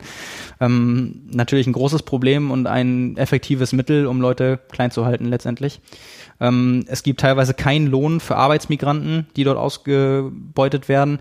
Ähm, ja, und wie gesagt, seit 2017 also vor zwei Jahren gibt's wieder die Todesstrafe nach sieben Jahren Pause. Die wurde verhängt für drei Menschen, die teilweise für Mord und äh, terrorismusbezogene Straftaten verurteilt wurden, ähm, was auch international halt für einen großen Aufschrei gesorgt hat. Ja, wobei, wobei, da möchte ich einmal einhaken, das war auch einer der Kritikpunkte damals von Iron Man, Wobei, als äh, damals Challenge kam, äh, du hast es gesagt, die Todesstrafe wurde wieder aufgenommen gerade. Ja. Ähm, da hieß es nur, in dem Land gibt's noch die Todesstrafe, wo ich aber gesagt habe, hey, ihr macht eure Weltmeisterschaft in den USA. Genau, ja. Ne? Da, da, da, da, muss ich auch sagen, das ist ähm, gerade die Leute, weil die wird es ja jetzt auf jeden Fall wieder geben, wir sprechen gleich drüber, dann darf man nicht in China irgendwie starten, darf das nicht unterstützen, Russland und so weiter. Ja. Sicherlich ein berechtigter Kritikpunkt und ähm, sehe ich zumindest auch ein Stück weit ganz genauso, wenn es um die generelle Unterstützung geht. Und auch gerade sowas wie Todesstrafe, ähm, wenn man alleine nur mal, ich habe he heute mir nochmal angeguckt, die Statistik in den USA, wo es noch Todesstrafe gibt und wo es in diesem Jahr wie oft vollzogen wurde. Spitzenreiter ist Texas. Texas, Texas ganz, nach ganz, wie vor. Ganz mhm. genau. Und ähm, ich sag mal so, die, der Mix macht's. Ja. Also es ist einfach dann in einem Land zu sehen, wo, wo Menschen teilweise überhaupt gar keine Rechte haben, wo sie keine Freiheit haben, wenn dann auch noch zu allem Überfluss die, die Todesstrafe wieder aufgenommen wird, nachdem sie quasi schon abgeschafft wurde oder nachdem sieben Jahre Pause war, das ist ja auch ein klares Zeichen an die Bevölkerung. Das ist ja quasi mhm. eine indirekte Drohung. Also macht ja nichts Falsches. Wenn wir euch was nachweisen können, wisst ihr, was mhm. euch blüht. Nochmal, um einfach auch natürlich Angst zu schüren, mhm. weil also die, die, Leute sich weniger trauen. Die damaligen Ironman-Statements, das war einfach die Enttäuschung, dass sie dieses Rennen gerne haben wollte und Challenge hat's genommen. Ja, ja, ja klar, ähm, klar. Ne, äh, das muss man so einordnen. Ja, ich meine, die Meinung hat sich da ganz schnell geändert. Ja, und ich glaube nicht, dass sich damals jemand so intensiv mit dem Thema beschäftigt hat, äh, wie du in den letzten in der letzten Woche. Ja, ja, also ja, das, das glaube ich zwar auch nicht, aber ich meine ja einfach nur, in dieser Kombination wirkt das Ganze natürlich nochmal ja, anders. Ja, ja. In, in, Amerika kann man jetzt drüber diskutieren, wir wollen hier nicht jedes Fass aufmachen, aber hat das Ganze natürlich auch eine gewisse Tradition ähm, mhm. und viele Befürworter, genauso wie viele Kritiker und Gegner. Ähm, und das kann ja auch für sich stehen. Es ist ja nur auch, geht ja auch nur darum, um. Aber auch der amerikanischen Justiz wirft man ja oft vor, dass da ähm, ja, richtig. In, über gesellschaftliche Grenzen hinweg nicht einheitlich ähm, geurteilt wird. Ja, richtig, genau. Ja, und weil das Ganze ja letztendlich, ähm, also der Fisch stinkt vom Kopf her. Das Ganze ist in Bahrain ja initiiert durch die Regierung, durch den mhm. König. Davon geht das alles aus. Und das ist ein enger Club und das ist anders als in den USA. Ja, richtig. Und äh, um halt die, die Macht in dem Land zu behalten und um dem Ganzen teilweise so ein bisschen entgegenzuwirken, da muss ich äh, bei einigen Beispielen, als ich äh, da irgendwie recherchiert und gesprochen habe, teilweise schon schmunzeln. Ähm, ja, also wird da quasi versucht, das Volk zu besänftigen damit, dass nur die Bahrainis, also nicht die Ausländer, die Expats, wie sie, wie sie da heißen, ähm, die können darauf nicht zurückgreifen, aber Bahrainis kriegen, haben Zugang zu freier Bildung. Das Bildungssystem da ist auch ziemlich ausgereift an vielen Stellen tatsächlich. Ähm, vielleicht anders, als mancher das denken würde.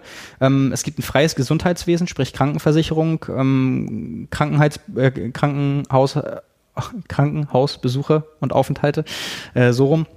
Ja, jetzt ist natürlich wieder die Frage, für wen gilt das, für wen nicht? Sunniten, Schiiten, mhm. das ist nochmal ein Thema für sich, aber grundsätzlich ähm, für, die, für die Bevölkerung ähm, ist das natürlich ein, oder soll das ein Argument sein, äh, das Handeln der Regierung auf irgendeine Weise auch zu befürworten und es so wirken zu lassen, als würde man viel fürs Volk auch tun und mhm. dem zurückgeben.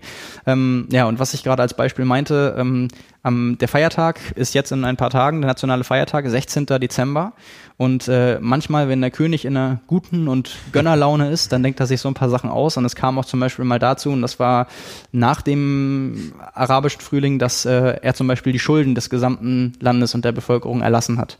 Einfach um was Gutes zu tun und so ein bisschen dann von sich auch natürlich logischerweise so ein bisschen abzulenken, weil man weiß ja, wovon das Ganze ausgegangen ist und äh, um da dann was vorweisen zu können und das Volk so ein bisschen zu besänftigen, wird dann auch manchmal auf sowas zurückgegriffen. Mhm. Die Geschichte, die ich dann noch erlebt habe, äh, am Abreisetag, unser Flug ging in der Nacht um zwei Uhr, wurde dann nur gesagt, wir müssen jetzt los, früher, sofort. Und wir alle, wieso? Ja, äh, Bahrain hat den Cup gewonnen. Und wir dann, was für ein Cup? Und dann meinten, ja, den, den Golf Cup. Und wir haben erst halt Golf Cup verstanden, dachten, es ist hier, es ist Sonntag. Sport es ist Golf. Genau, es ist Sonntag, es ist quasi Wochentag hier.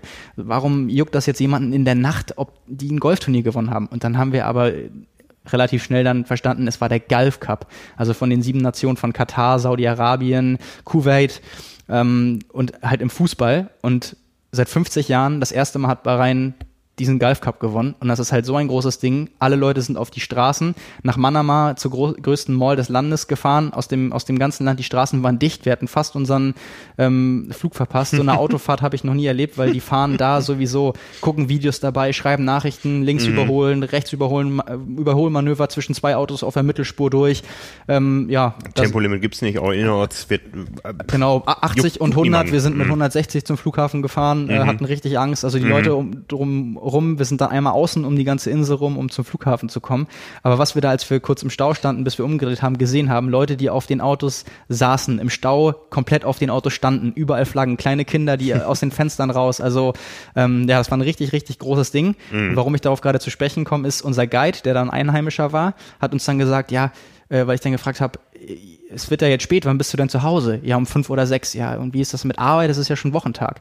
Ja, der König hat bekannt gegeben, morgen haben alle frei. Mhm. Alle sollen heute zusammen feiern und morgen haben alle frei. Ja. Ja, das kann doch die Merkel auch mal machen. Wir Nein. gewinnen im Fußball nur nichts mehr. Ja, das ist das Problem. Und Triathlon ist bei Frau Merkel noch nie angekommen. Ja. Also, du hast gerade erwähnt, äh, da gibt's verschiedene Vergünstigungen und so. Ich weiß nicht, ob ähm, Schwimmbäder, ich weiß nicht, wie viele Schwimmbäder es gibt, aber ob äh, der Eintritt frei ist. Ich mhm. weiß nur, dass sich damals die Athletinnen beschwert hatten, dass sie kein Schwimmen trainieren können, weil die durften nicht ins Schwimmbad. Ah, okay. Ne? Also da ist nach wie ich vor. War in keinem Schwimmbad, leider. Nee, äh, die Triathletinnen damals auch nicht. Ähm, das, das hat sicher irgendwo traditionelle Gründe, über die wir manchmal so ein bisschen von oben herab urteilen. Ja, das ist einfach äh, eine gesellschaftliche Öffnung, die langsam vorangeht, die, die nicht von heute auf morgen passiert. Also auch in Saudi-Arabien dürfen Frauen jetzt, zumindest manche Frauen, Auto fahren da entwickeln sich Dinge, aber da sind wir weit davon entfernt. Ja. ja. Also ja. Ähm, da gibt's ganz klar äh, die Männer, die Männer, die Männer, das haben wir eben auch schon gesehen bei der Thronfolge und so weiter und bei wie wird geheiratet und so weiter. Und dann gibt es die Frauen, es gibt garantiert kein drittes Geschlecht da. Ja, ja, genau richtig.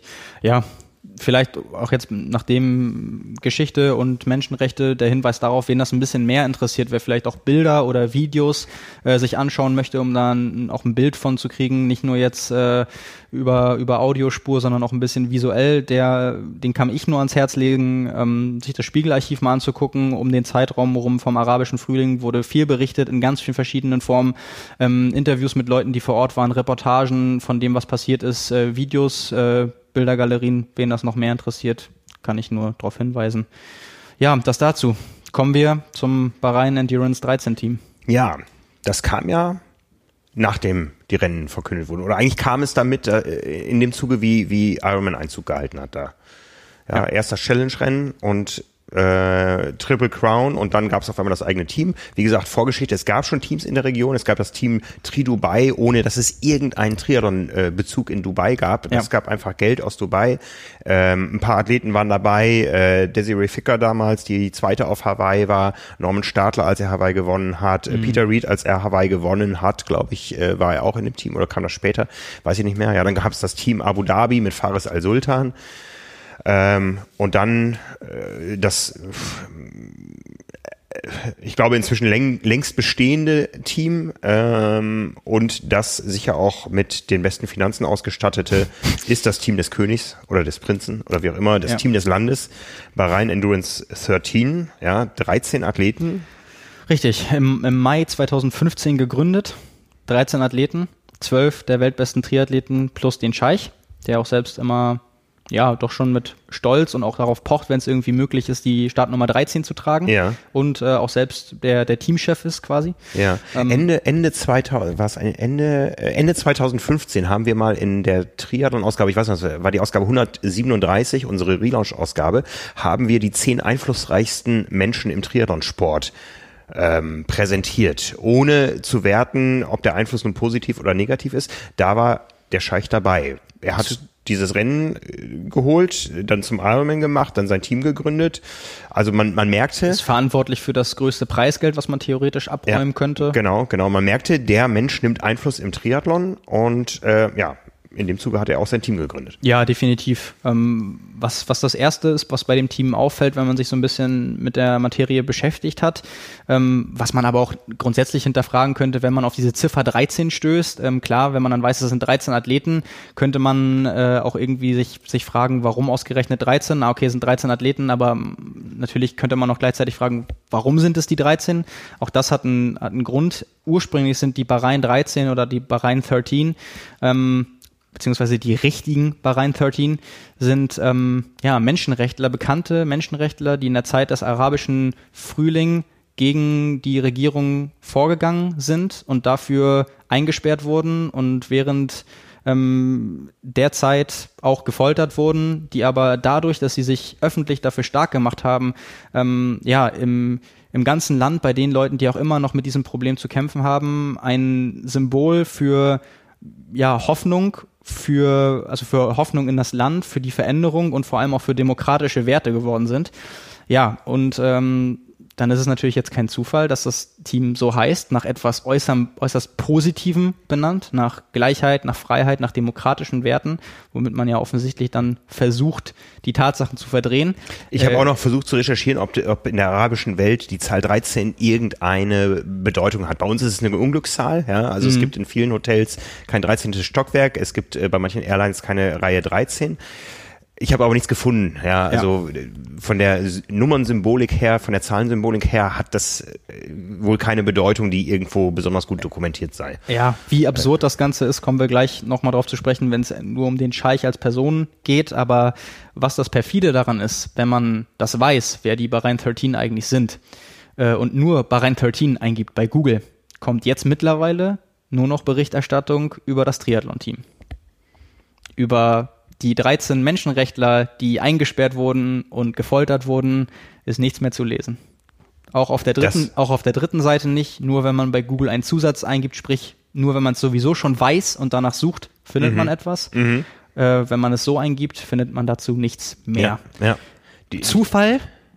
Lass ich, lass ich mal offen an ja, der Stelle. Also da ein, ein großes Lob an unsere Kollegen vom äh, 220 Magazin in, in England. Die haben das damals schon so vorausgesagt. Die haben damals okay. schon gesagt, mhm. ähm, der Name des Teams ist bewusst gewählt, um Suchmaschinenergebnisse zu beeinflussen. Ja, und das lässt sich auch wiederfinden, um, um da, da weiterzumachen, äh, in dem oder beziehungsweise fangen wir erstmal so an, dass das Team äh, sagt äh, von sich selbst, es möchte das erfolgreichste Team im Triathlon-Geschehen auf der Welt sein, mittlerweile über mehrere Distanzen, möchte möglichst viele Titel gewinnen, das ist das erklärte Ziel und damit gleichzeitig etwas für den Sport tun und auch ganz besonders für die Entwicklung des Sports in dem Land Bahrain äh, und ja, deswegen als Grund, warum es dort auch ins Leben gerufen wurde.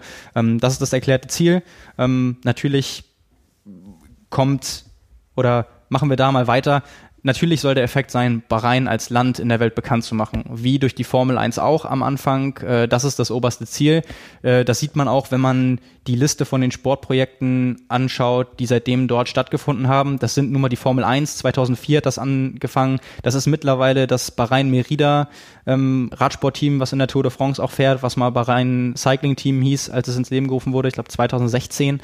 Ähm, das sind seit mehreren Jahren äh, gekaufte Afrikaner für Läufe und Marathonveranstaltungen. Wie, wie muss man das verstehen? Werden die dann Staatsbürger? Die werden ein, eingebürgert, ja. Das sind Äthiopier und Kenianer, die dann bei den großen Marathons vorn landen und 2012 gab es die erste olympische Medaille im Ausdauersport über 1500 Meter von einem Äthiopier, der eingebürgert wurde, dann halt für Bahrain die Medaille gewonnen hat.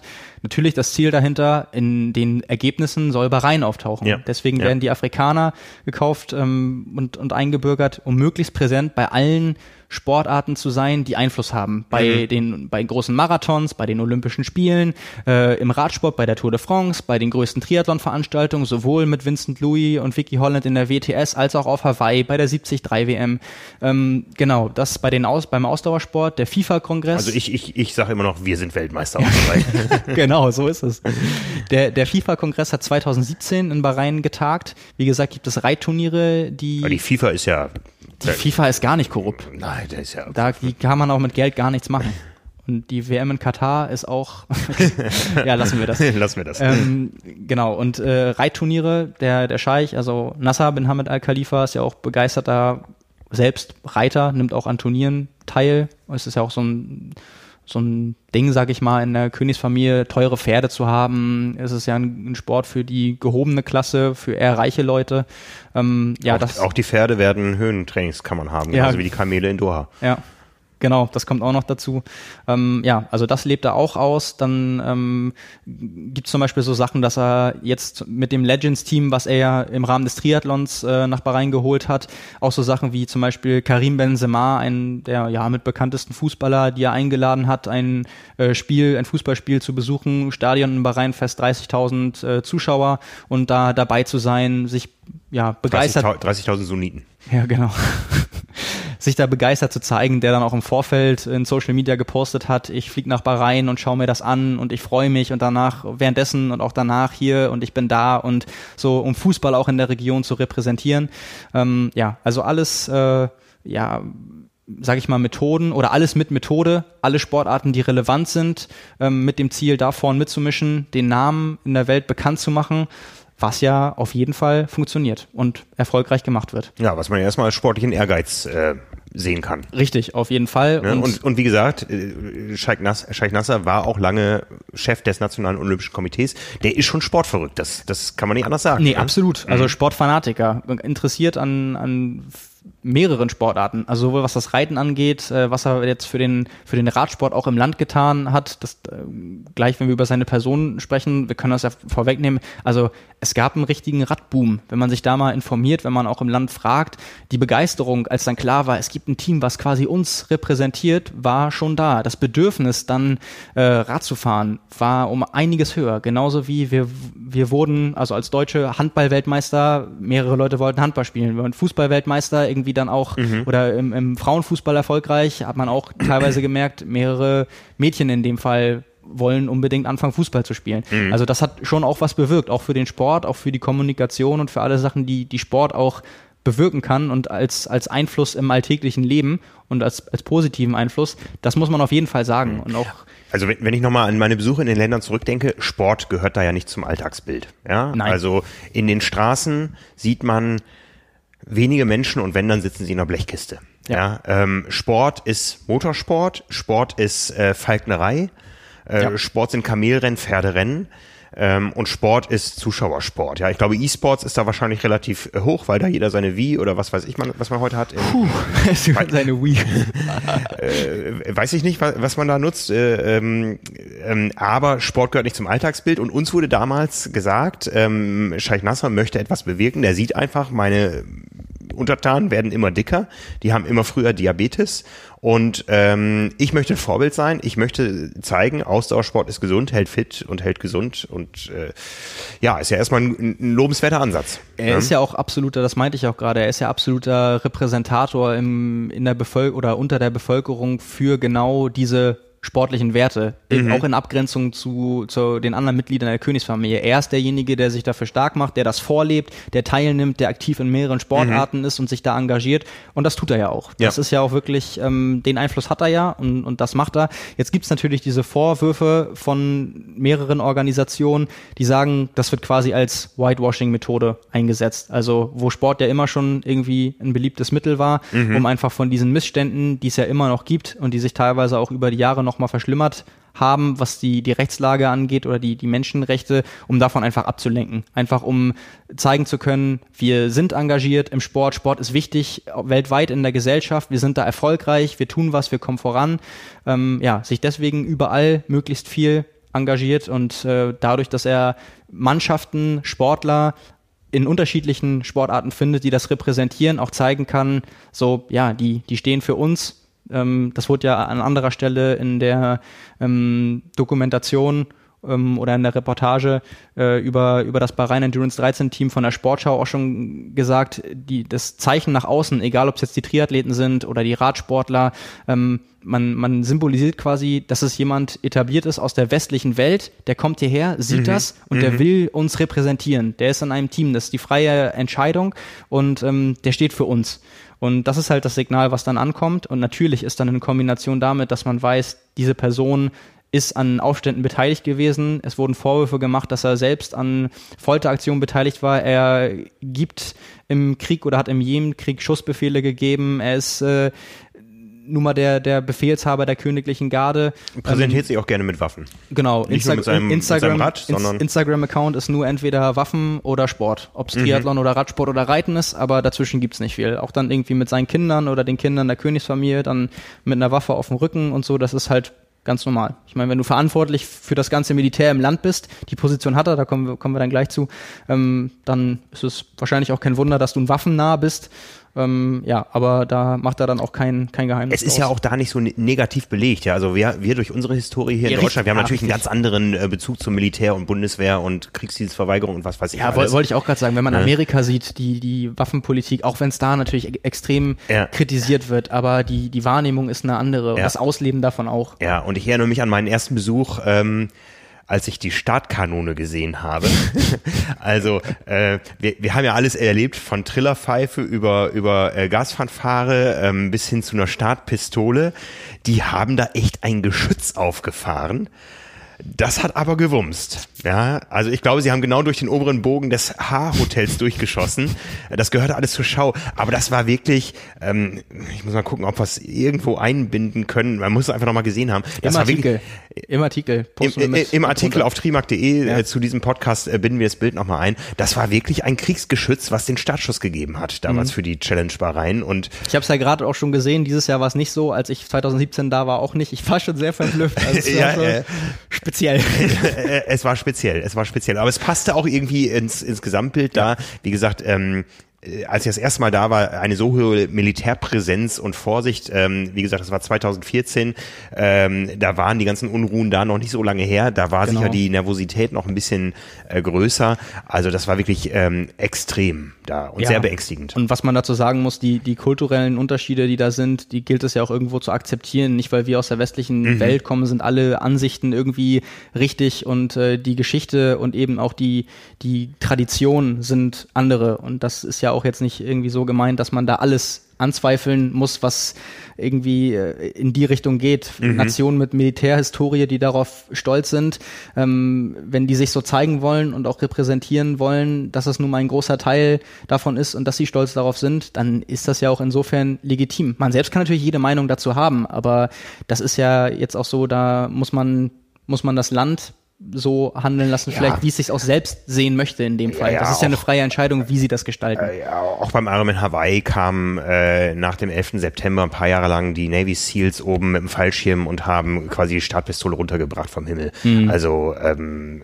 es lag ein großes Kriegsschiff vor der Küste, die die Besatzung hat eine Verpflegungsstation organisiert. Also ja, ja andere Länder, andere Sitten, ähm, anderer Bezug zum, zum Thema Militär insgesamt. Also ähm, das, das kennen wir weltweit, das hat andere Bedeutung als wir haben schon eine sehr eigene historisch bedingte Sicht darauf ja, und äh, gerade in der arabischen Welt ist Militär einfach allgegenwärtig, glaube ich. Ja, ja, ja, Genau. Dann zum Team, was äh, vielleicht einige vielleicht auch viele äh, wissen, dass es mal im Jahr 2015, also unmittelbar einige Monate nach Gründung des Teams, ähm, quasi erst knapp drei Monate später, einen offenen Brief an das Team gab äh, von äh, der Organisation Americans for Democracy and Human Rights in Bahrain. Mhm. Ähm, ja, darin das war quasi ein direktes Schreiben an alle Sportler, also ein offener Brief, ein offenes Schreiben an alle Sportler, was man einsehen konnte, mit den Hinweisen darauf quasi, wir sind sehr verwundert, dass ihr Teil dieses Teams sein wollt und euch dahinter stellt, weil, und dann wurden eben diese Punkte aufgezählt. Einmal auch, was ich schon erwähnt habe mit den Namen, dass, dass diese Athleten offensichtlich nicht über den Namen gestolpert sind. Äh, man wollte sie dann aufklären, was das bedeutet, falls sie es nicht wissen. Man hat darauf hingewiesen, auf die Unruhen im, im arabischen Frühling von 2011 bis 2013, die extremsten Fälle und dass eben derjenige, der das Team leitet und führt, der quasi auch den Athleten die Prämien und das äh, Geld zahlt, Gehalt, was sie bekommen, was ja sicherlich nicht wenig ist, dass das quasi derjenige ist, der das vorangetrieben hat, mhm, der mhm. die gewaltsamen Handlungen unterstützt hat, ausführen lassen wollte und der ja letztendlich äh, quasi Teil der Regierung ist. Also, dass man quasi, ob man will oder nicht, politisch involviert ist. Weil man mhm. bekommt das Geld von der Regierung und von den Leuten, die dafür verantwortlich sind, dass die Menschenrechte weiter eingeschränkt werden und dass es eben keine Veränderung in eine demokratische Richtung, in eine, in eine Freiheit, in eine Gleichheit äh, gibt.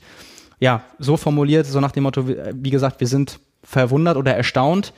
So ein bisschen geht das ja in die Richtung, so nach dem Motto, wenn ihr das nicht gewusst habt, wenn einfach vielleicht der Scheck, den ihr da bekommen habt, zu groß war, wenn ihr euch keine Gedanken darüber gemacht mhm. habt, dann ist hier unser Brief. Ihr wisst es jetzt, macht euch Gedanken darüber. Mhm. Und ähm, ja, dem Ruf ist dann erstmal soweit ich weiß, direkt keiner gefolgt. Ähm, was dann. Also man muss dazu sagen, die, die Dinge in dem Brief sind schon sehr klar benannt. Ja, absolut. Sehr klar benannt.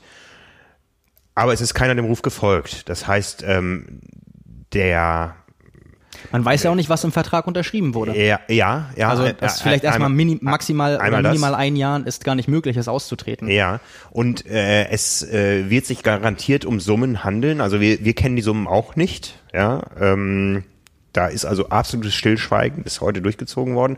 Aber die Summen sind sicher in einer Größenordnung, dass sie nicht gegen irgendeinen anderen Sponsor austauschbar wären. Mit Sicherheit, ja. Und das sieht man schon an diesem Preisgeld. Das sieht man auch, wir kommen, wir, wir kommen, auch später dazu, das sieht man auch an den Aussagen von Sebastian Kienle, der ja damals schon, der halt zurückgetreten ist nach einem Jahr, jetzt ja, als das Thema nochmal ähm, beleuchtet wurde vor Hawaii, auch nochmal Stellung bezogen hat, der aber direkt nach seinem Austritt bei uns 2016 auch im Magazin ein äh, Statement abgegeben hat, was sich ähnelt mit dem, was er jetzt auch nochmal mhm. gesagt hat. Ähm, wir stellen das dafür nochmal online und verlinken den Artikel. Wir haben es dafür nochmal rausgesucht, wer das damals nicht gelesen hat, vielleicht noch nicht mit Triathlon äh, zu tun hatte, das vielleicht nochmal lesen möchte. Wir stellen das online nochmal zur Verfügung. Mit den genauen Aussagen kommen darauf gleich zu sprechen. Und ähm, man sieht beispielsweise auch an oder man, man weiß, wenn man recherchiert, zum Beispiel, dass sich das Radsportteam bei Rhein Merida und äh, beispielsweise auch so jemand wie Alistair Brownlee auf Anfragen gar nicht äußern wollte. Also auch mhm. gar, gar nichts in irgendeine Richtung gesagt hat und auch nicht danach dann quasi, also nach dem Motto ein Statement abgegeben hat und gesagt hat, ich möchte so, ich habe dazu alles gesagt, ich möchte nicht mehr beantworten, sondern mhm. einfach die Aussage verweigert hat. Ähm, was ja dafür spricht, dass es Leute gibt, die sich dafür quasi auch gar nicht stark machen wollen. Die ja. einfach, das ist ja das Signal, was man sendet. Interpretationsspielraum ist ja immer da. Das Signal, was man sendet, ist so, ich nehme das Geld und ich will mich dazu nicht äußern. Mhm. Ich will damit mhm. nie, quasi nichts zu tun haben. Ich komme meinen Verpflichtungen nach und ich nehme mit, was ich hier bekomme. Ähm, und ähnlich ist es ja auch dann mit dem Radsportteam, wenn man gar keine Aussage dazu abgeben will, weil das eine ganz große Diskussion war 2016, wie die UCI handelt, ob sie einem solchen Team mit einem solchen Teamchef, wie gesagt, auch das Team gehört Nasser bin Hamid Al-Khalifa, ähm, ob man dem überhaupt die Berechtigung gibt, als Team starten zu dürfen. Mhm. Und die haben sich letztendlich dazu entschieden, vielleicht auch da wieder wegen des Geldes, man weiß es nicht genau. Auf jeden Fall war da der Druck auf die UCI extrem groß, weil von allen Seiten die Kritik kam, einen solchen Teamchef, der die Dinge gemacht hat, der dafür steht, der auch weiterhin dafür sorgt, dass in der Regierung ähm, das so läuft, wie es gerade läuft in diesem Land, den darf man nicht auch in diese Sportart noch mit reinholen. Letztendlich wurde es gemacht, auch schon seit mehreren Jahren, aber mit dem Wissen, dass sich auch dazu einige Sportler und Teams gar nicht äußern wollen, steht das natürlich auch schon mal in dem Licht, dass man erahnen kann, die wissen ganz genau, was da abläuft irgendwie. Und auch dieser offene Brief ging auch persönlich an die Sportler ähm, und so groß ist die Triathlon-Welt nicht. Auch die Leute, die damals noch nicht in dem Team drin war, aber Jahre später erst zugetreten sind, wussten ja um die Situation. Auch mhm, die werden mhm. damals die Diskussion um diesen, um diesen Brief und um das Team mitbekommen haben. Die wussten also danach auch ganz genau, worauf sie sich einlassen. Davon kann man, denke ich, auf jeden Fall ausgehen. Ja, so viel, so viel dazu. Dann ähm, kommen wir noch einmal speziell, damit wir auch wissen, mit dem wir, mit wem wir das zu tun haben hier, über wen wir die ganze Zeit reden. Ähm, ja, über den Scheich. Ich habe es mal benannt, der zweifelhafte Scheich, Sportfanatiker und Kriegsleiber zugleich. Ähm, genau, wie schon gesagt, äh, Scheich Nasser bin Hamid al-Khalifa ist Vierter in der Thronfolge, Befehlshaber der königlichen Garde, ebenfalls Befehlshaber des Militärs während der Aufstände im arabischen Frühling, ähm, ist seit ja, fast zehn Jahren Vorwürfen von Folterungen in dieser Zeit, ähm, die er verordnet hat, aber auch selbst durchgeführt haben soll, ähm, ja. Wir müssen mal dazu sagen, im, zum Zeitpunkt des arabischen Frühlings war der Mensch, jetzt muss ich gerade rechnen. Er ist 32. Das heißt, es war vor acht Jahren. Ja, da, da war er 24 Jahre 24, alt. Ne? Stell dir genau. vor, du in deinem Alter wärst jetzt Befehlshaber über das gesamte Militär eines Landes in einer Krisensituation. Ja, genau. Ja. Das ist ein guter Vergleich für die Absurdität die das eigentlich bedeutet. Mhm. Weil natürlich dann niemand benannt wurde, der für dafür qualifiziert ist, was ja auch klar ist in der Monarchie beziehungsweise Diktatur, sondern halt mhm. halt jemand, der einfach aus der Familie stammt, ja. der da vielleicht auch reinwachsen soll und wo vielleicht auch letztendlich am längeren Hebel der König sitzt, der dann sagt, Sohn, mach das mal so und so, mhm, mhm. ähm, was die Sache aber auch nicht besser macht. Ja. Genau, dass er Präsident äh, des Olympischen Komitees in Bahrain war, haben wir schon gesagt.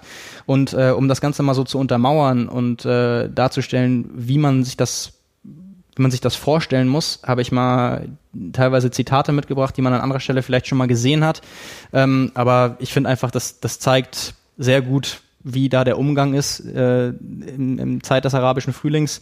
Ähm, April 2011 hat er beispielsweise öffentlich im Fernsehen gesagt, ähm, jeder, der sich gegen das Regime auflehnt, dem möge der Himmel auf den Kopf fallen und jeder, der da in, darin involviert ist, egal ob Athlet, Aktivist oder Politiker, ähm, wird bestraft in dieser Zeit. Heute ist der Tag des jüngsten Gerichts. Bahrain ist eine Insel und da gibt's kein Entkommen. Das sind krasse Worte. Im öffentlichen Fernsehen kann man als Morddrohungen interpretieren, gerade auch in Anbetracht dessen, dass danach Demonstranten gestorben sind unter seinen Schussbefehlen.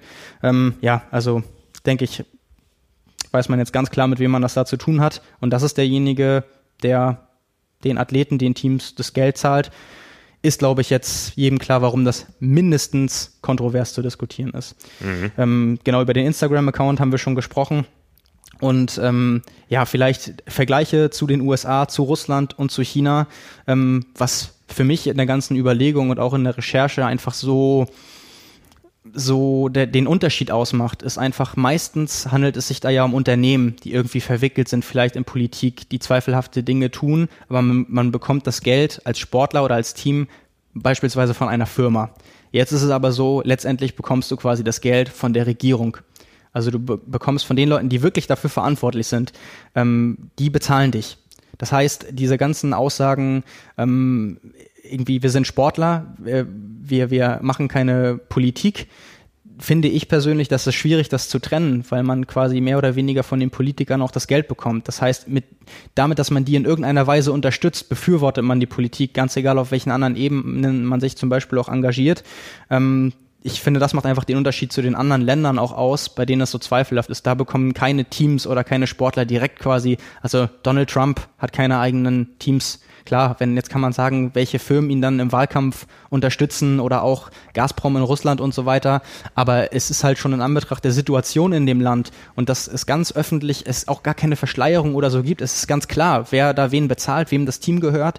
Mhm. Ähm, es wird kein Geheimnis daraus gemacht. Und das finde ich halt schon krass. Mhm. Also, also die, diese äh, Verstrickung in die Politik, die die sind mal mehr, mal weniger. Ich sag mal, in, in den USA, ein Trump interessiert sich nicht für einen Ironman. Aber ja, ich erinnere mich, ich war 2015 in Kasan bei der Schwimm-WM. Ähm, wir haben lange überlegt, ob wir hinfahren. Ähm, Russland hatte nämlich kurz vorher die Ukraine überfallen und wir wussten nicht, ob diese WM stattfindet oder ob sie vom Weltschwimmverband boykottiert wird. Mhm. Das stand ein bisschen im Raum. Und als dann kurz vor der WM der Weltschwimmverband Herrn Putin eine Medaille für besondere Verdienste um den Schwimmsport überreicht hat, war alles klar. Ja. ja ähm, Kasan war in den letzten Tagen nochmal Thema bei uns hier. Ähm, wann war es? Am Freitag, glaube ich, hat der internationale Sport Russland von allen ähm, von, von der Sportbühne verdrängt, aber zwei Tage vorher wurden noch die beiden nächsten Kurzbahn oder zwei weitere Kurzbahn-Weltmeisterschaften äh, nach Kasan vergeben. Ja. Also ähm, ja, ja, klar. Man muss immer, man muss immer die Verbände, ähm, wenn wir jetzt nur, wir können nicht nur über die Athleten reden, wir ja, müssen auch über die Verbände reden. Habe ich ja auch gesagt, hier mit Katar und der WM und all den genau. Sachen, die da mit Doha, dieses Jahr Leichtathletik-WM, wir haben drüber gesprochen. Ja. Das ist ein ähnliches Problem, ja. natürlich, klar. Wie gesagt, bei Ironman wird es auch Leute mit Gewissensbissen äh, geben, ja. Äh, am Anfang wurde geäußert, wir können nie in ein solches Land gehen, ja. weil Challenge das Rennen hatte und als äh, sich die Dinge geändert hatten, war das überhaupt kein Gesprächsthema mehr. Ja. ja. Auch wir wir haben es erwähnt, wir sind viermal eingeladen worden, in dieses Land zu fahren. Absolut. Ja, aber mein Standpunkt ist, man muss sich auch Dinge angucken, um sich eine Meinung bilden zu können. Und ich habe ja auch nach meinem ähm, äh, nach meinem zweiten Besuch, äh, beim ersten Besuch ging es hauptsächlich um das Thema Game Changer. Was ändert jetzt das Rennen in der internationalen Triathlon-Landschaft, weil Challenge jetzt auf einmal ein großes Gegengewicht hatte äh, zu Ironman, was schnell verpufft ist. Wir wissen alle, Challenge ist international relativ wenig wert im Vergleich zu dem, was Ironman auf die Beine stellt, ja, ja. In, aus Athletensicht und so weiter. Ähm, äh, ganz anderes Thema. Aber beim, beim zweiten Besuch, da habe ich natürlich meinen mein Film aus dem Rennen gemacht, der war komplett unpolitisch, da ging es um das Rennen, um was ja wirklich toll ist da. Also es ist, ja, ich habe immer ja. gesagt damals, dieses Rennen zu besuchen, ist in der Offseason ein gigantisches Reiseerlebnis. Ja? ja. Äh, mein Printbericht, der war dann so ein bisschen, hat so ein bisschen das Thema aufgegriffen. Ich war aber auch, muss ich gestehen, nicht so weit drin. Ja, ich habe einfach gesehen, was bedeutet das Rennen für die Locals da vor Ort. Aber wir müssen uns natürlich als Medien auch fragen, fahren wir da nochmal hin? Unterstützen wir das? Absolut. Ich habe es ja auch schon gesagt, 2017 war ich in dem Thema nicht drin. Ich war mit dem Sportlichen beschäftigt. Es war für mich das erste Mal. Es waren ganz viele Eindrücke. Danach habe ich mich damit beschäftigt und auch jetzt die Chance natürlich nochmal wahrgenommen, um vor Ort, wie gesagt, mit Leuten zu sprechen, mir das nochmal anzugucken unter einem anderen Gesichtspunkt. Mhm. Und ich muss ganz ehrlich sagen, nachdem ich das jetzt weiß, ähm, ich will da nicht nochmal hin. Also ja. ich, äh, es hat für mich einen ganz, ein, ein zu dollen Beigeschmack, mhm. nachdem ich wirklich die, äh, die konkreten Verbindungen kenne. Wir sprechen gleich am Ende auch nochmal über die Veranstaltung als solches und ich gebe dir völlig recht, es ist eine gut veranstaltete oder eine, eine gut organisierte Veranstaltung mit vielen Extras, mit viel Prominenz, mit ähm, Aktionen wie gerade in dem Land Frauenlauf, Iron Kids, äh, wo man sieht, dann stehen da die Stars des Sports, die klatschen ab, dass das ermöglicht wird überhaupt, mhm. dass, da auch, mhm. dass es da auch nur einen Frauenlauf gibt. Alles Sachen, die fortschrittlich sind und den Lauf äh, oder de, durch Laufen beispielsweise jetzt bei den beiden Veranstaltungen den Sport voranbringen und ja auch irgendwie dann das ganze Thema innerhalb der Gesellschaft erstmal fördern. Aber wenn du halt im Hinterkopf irgendwie hast, wozu das eventuell benutzt wird mhm. und das äh, ich ich frage mich halt immer ist das schwierig ne, ähm, wenn man so jetzt äh, komplett boykottiert verschließt das nicht wieder die Tore ich erinnere mich an, an ein paar Dinge ähm, jetzt spontan ich weiß zum Beispiel äh, eine Sache die mir spontan einfällt gerade als wir in Abu Dhabi waren äh, am Anfang war das alles noch schlecht organisiert, da wurden die Journalisten mit dem Feedtruck irgendwie rausgefahren. Äh, es gab dann irgendwann Motorräder. Ja, und ich war damals da mit einer Kamerafrau. Ja, und wir haben uns hinterher darüber unterhalten. Ich war halt der Fotograf, sie war die Kamerafrau. Ich bin super klar gekommen mit meinem Fahrer Mohammed. sie ist mit ihm überhaupt nicht klargekommen und sie sagte nachher, der Typ war es weder gewohnt, sich von einer Frau anfassen zu lassen, noch sich von einer Frau kommandieren zu lassen. Mhm. Ja. Danach wusste er es, auch Frauen. Ne? Ähm, und noch viel krasser ist für mich so die Erinnerung an, ähm, an äh, China. Ich war fünfmal, fünfmal glaube ich in China. Ich war viermal zum Triathlon da und einmal zur Schwimm-WM. Äh, und ich weiß noch, unser erstes äh, Rennen, als ich damals noch Fotograf für die ITU war, in äh, Changping äh, bei ähm, Peking. Das ist ein Vorort von gerade mal 650.000 Einwohnern. Ja, ähm, da hat die ITU eben ein Weltcuprennen als Test für Olympia gemacht. Ja. Und äh, wir kamen dahin und es war von Anfang an unheimlich. Ja, wir waren in, alle in einem Hotel. Äh, wir waren ähm, am Wettkampftag dann da draußen äh, komplett von Chinesen umgeben, mit denen wir uns nicht verständigen konnten. Es waren schon die Olympiatribünen aufgebaut, da saß mhm. nur niemand, bis eine halbe Stunde vorher hunderte von Bussen ankamen und die Zuschauer in Zweierreihen uniformiert da einmarschiert sind. Das waren alles ähm, Militärs, äh, äh, mhm. Militärstudenten, ja. die ähm, die drei Sätze beigebracht bekommen haben. Äh, Hello, how are you? Welcome to China. Das war alles. Und äh, mein persönliches Erlebnis war, ich war Fotograf, ich war mit dem Motorrad unterwegs ähm, und konnte mich mit meinem Fahrer überhaupt nicht verständigen. Diese Kiste war völlig untermotorisiert und es waren sieben Runden, ähm, um auf 40 Kilometer zu kommen. Und ich habe dem irgendwann mal signalisiert, ich kann so keine Fotos machen. Wie gesagt, wir konnten uns gar nicht verständigen. Und ich habe ihm signalisiert, nun halt mal an, ich möchte Fotos vom Streckenrand machen. Mhm. Wir haben angehalten, auch da stand alle 100 Meter ein äh, Militär oder Polizist. Und wir haben angehalten, in dem Moment kam dieser Militär angerufen, hat den zusammengepfiffen. Der Typ fuhr weg, ich habe den ganzen Tag nicht mehr gesehen und musste dann ja, die halbe Runde zurückwandern, um, äh, um zum Laufen wieder im Stadion zu ah, sein. Ah, krass. Ja. Ähm, ein paar Jahre später, gleiche Stelle, vielleicht der gleiche Polizist, ich weiß es nicht. Ähm, ich habe fotografiert vom Streckenrand, kam einer an, bot mir was zu essen an und wir haben noch für ein Selfie die Mützen getauscht. Ja. Ähm, wow, ja. Und äh, wie gesagt, am Anfang war das alles furchtbar unheimlich. Ich erinnere mich an, an eine äh, Situation, ähm, äh, abends nach dem ersten Rennen Siegerehrung auf der chinesischen Mauer, die haben die komplette Autobahn gesperrt für den Bus mit den Athleten und Funktionären, äh, der da mit Militäreskorte auf die Mauer gefahren wurde. Und hinterher ging es dann zurück und dann waren wir im Hotel und bei der ITU, das, ich weiß nicht, ob das heute anders ist, wurde nach der Siegerehrung richtig gefeiert. Ja?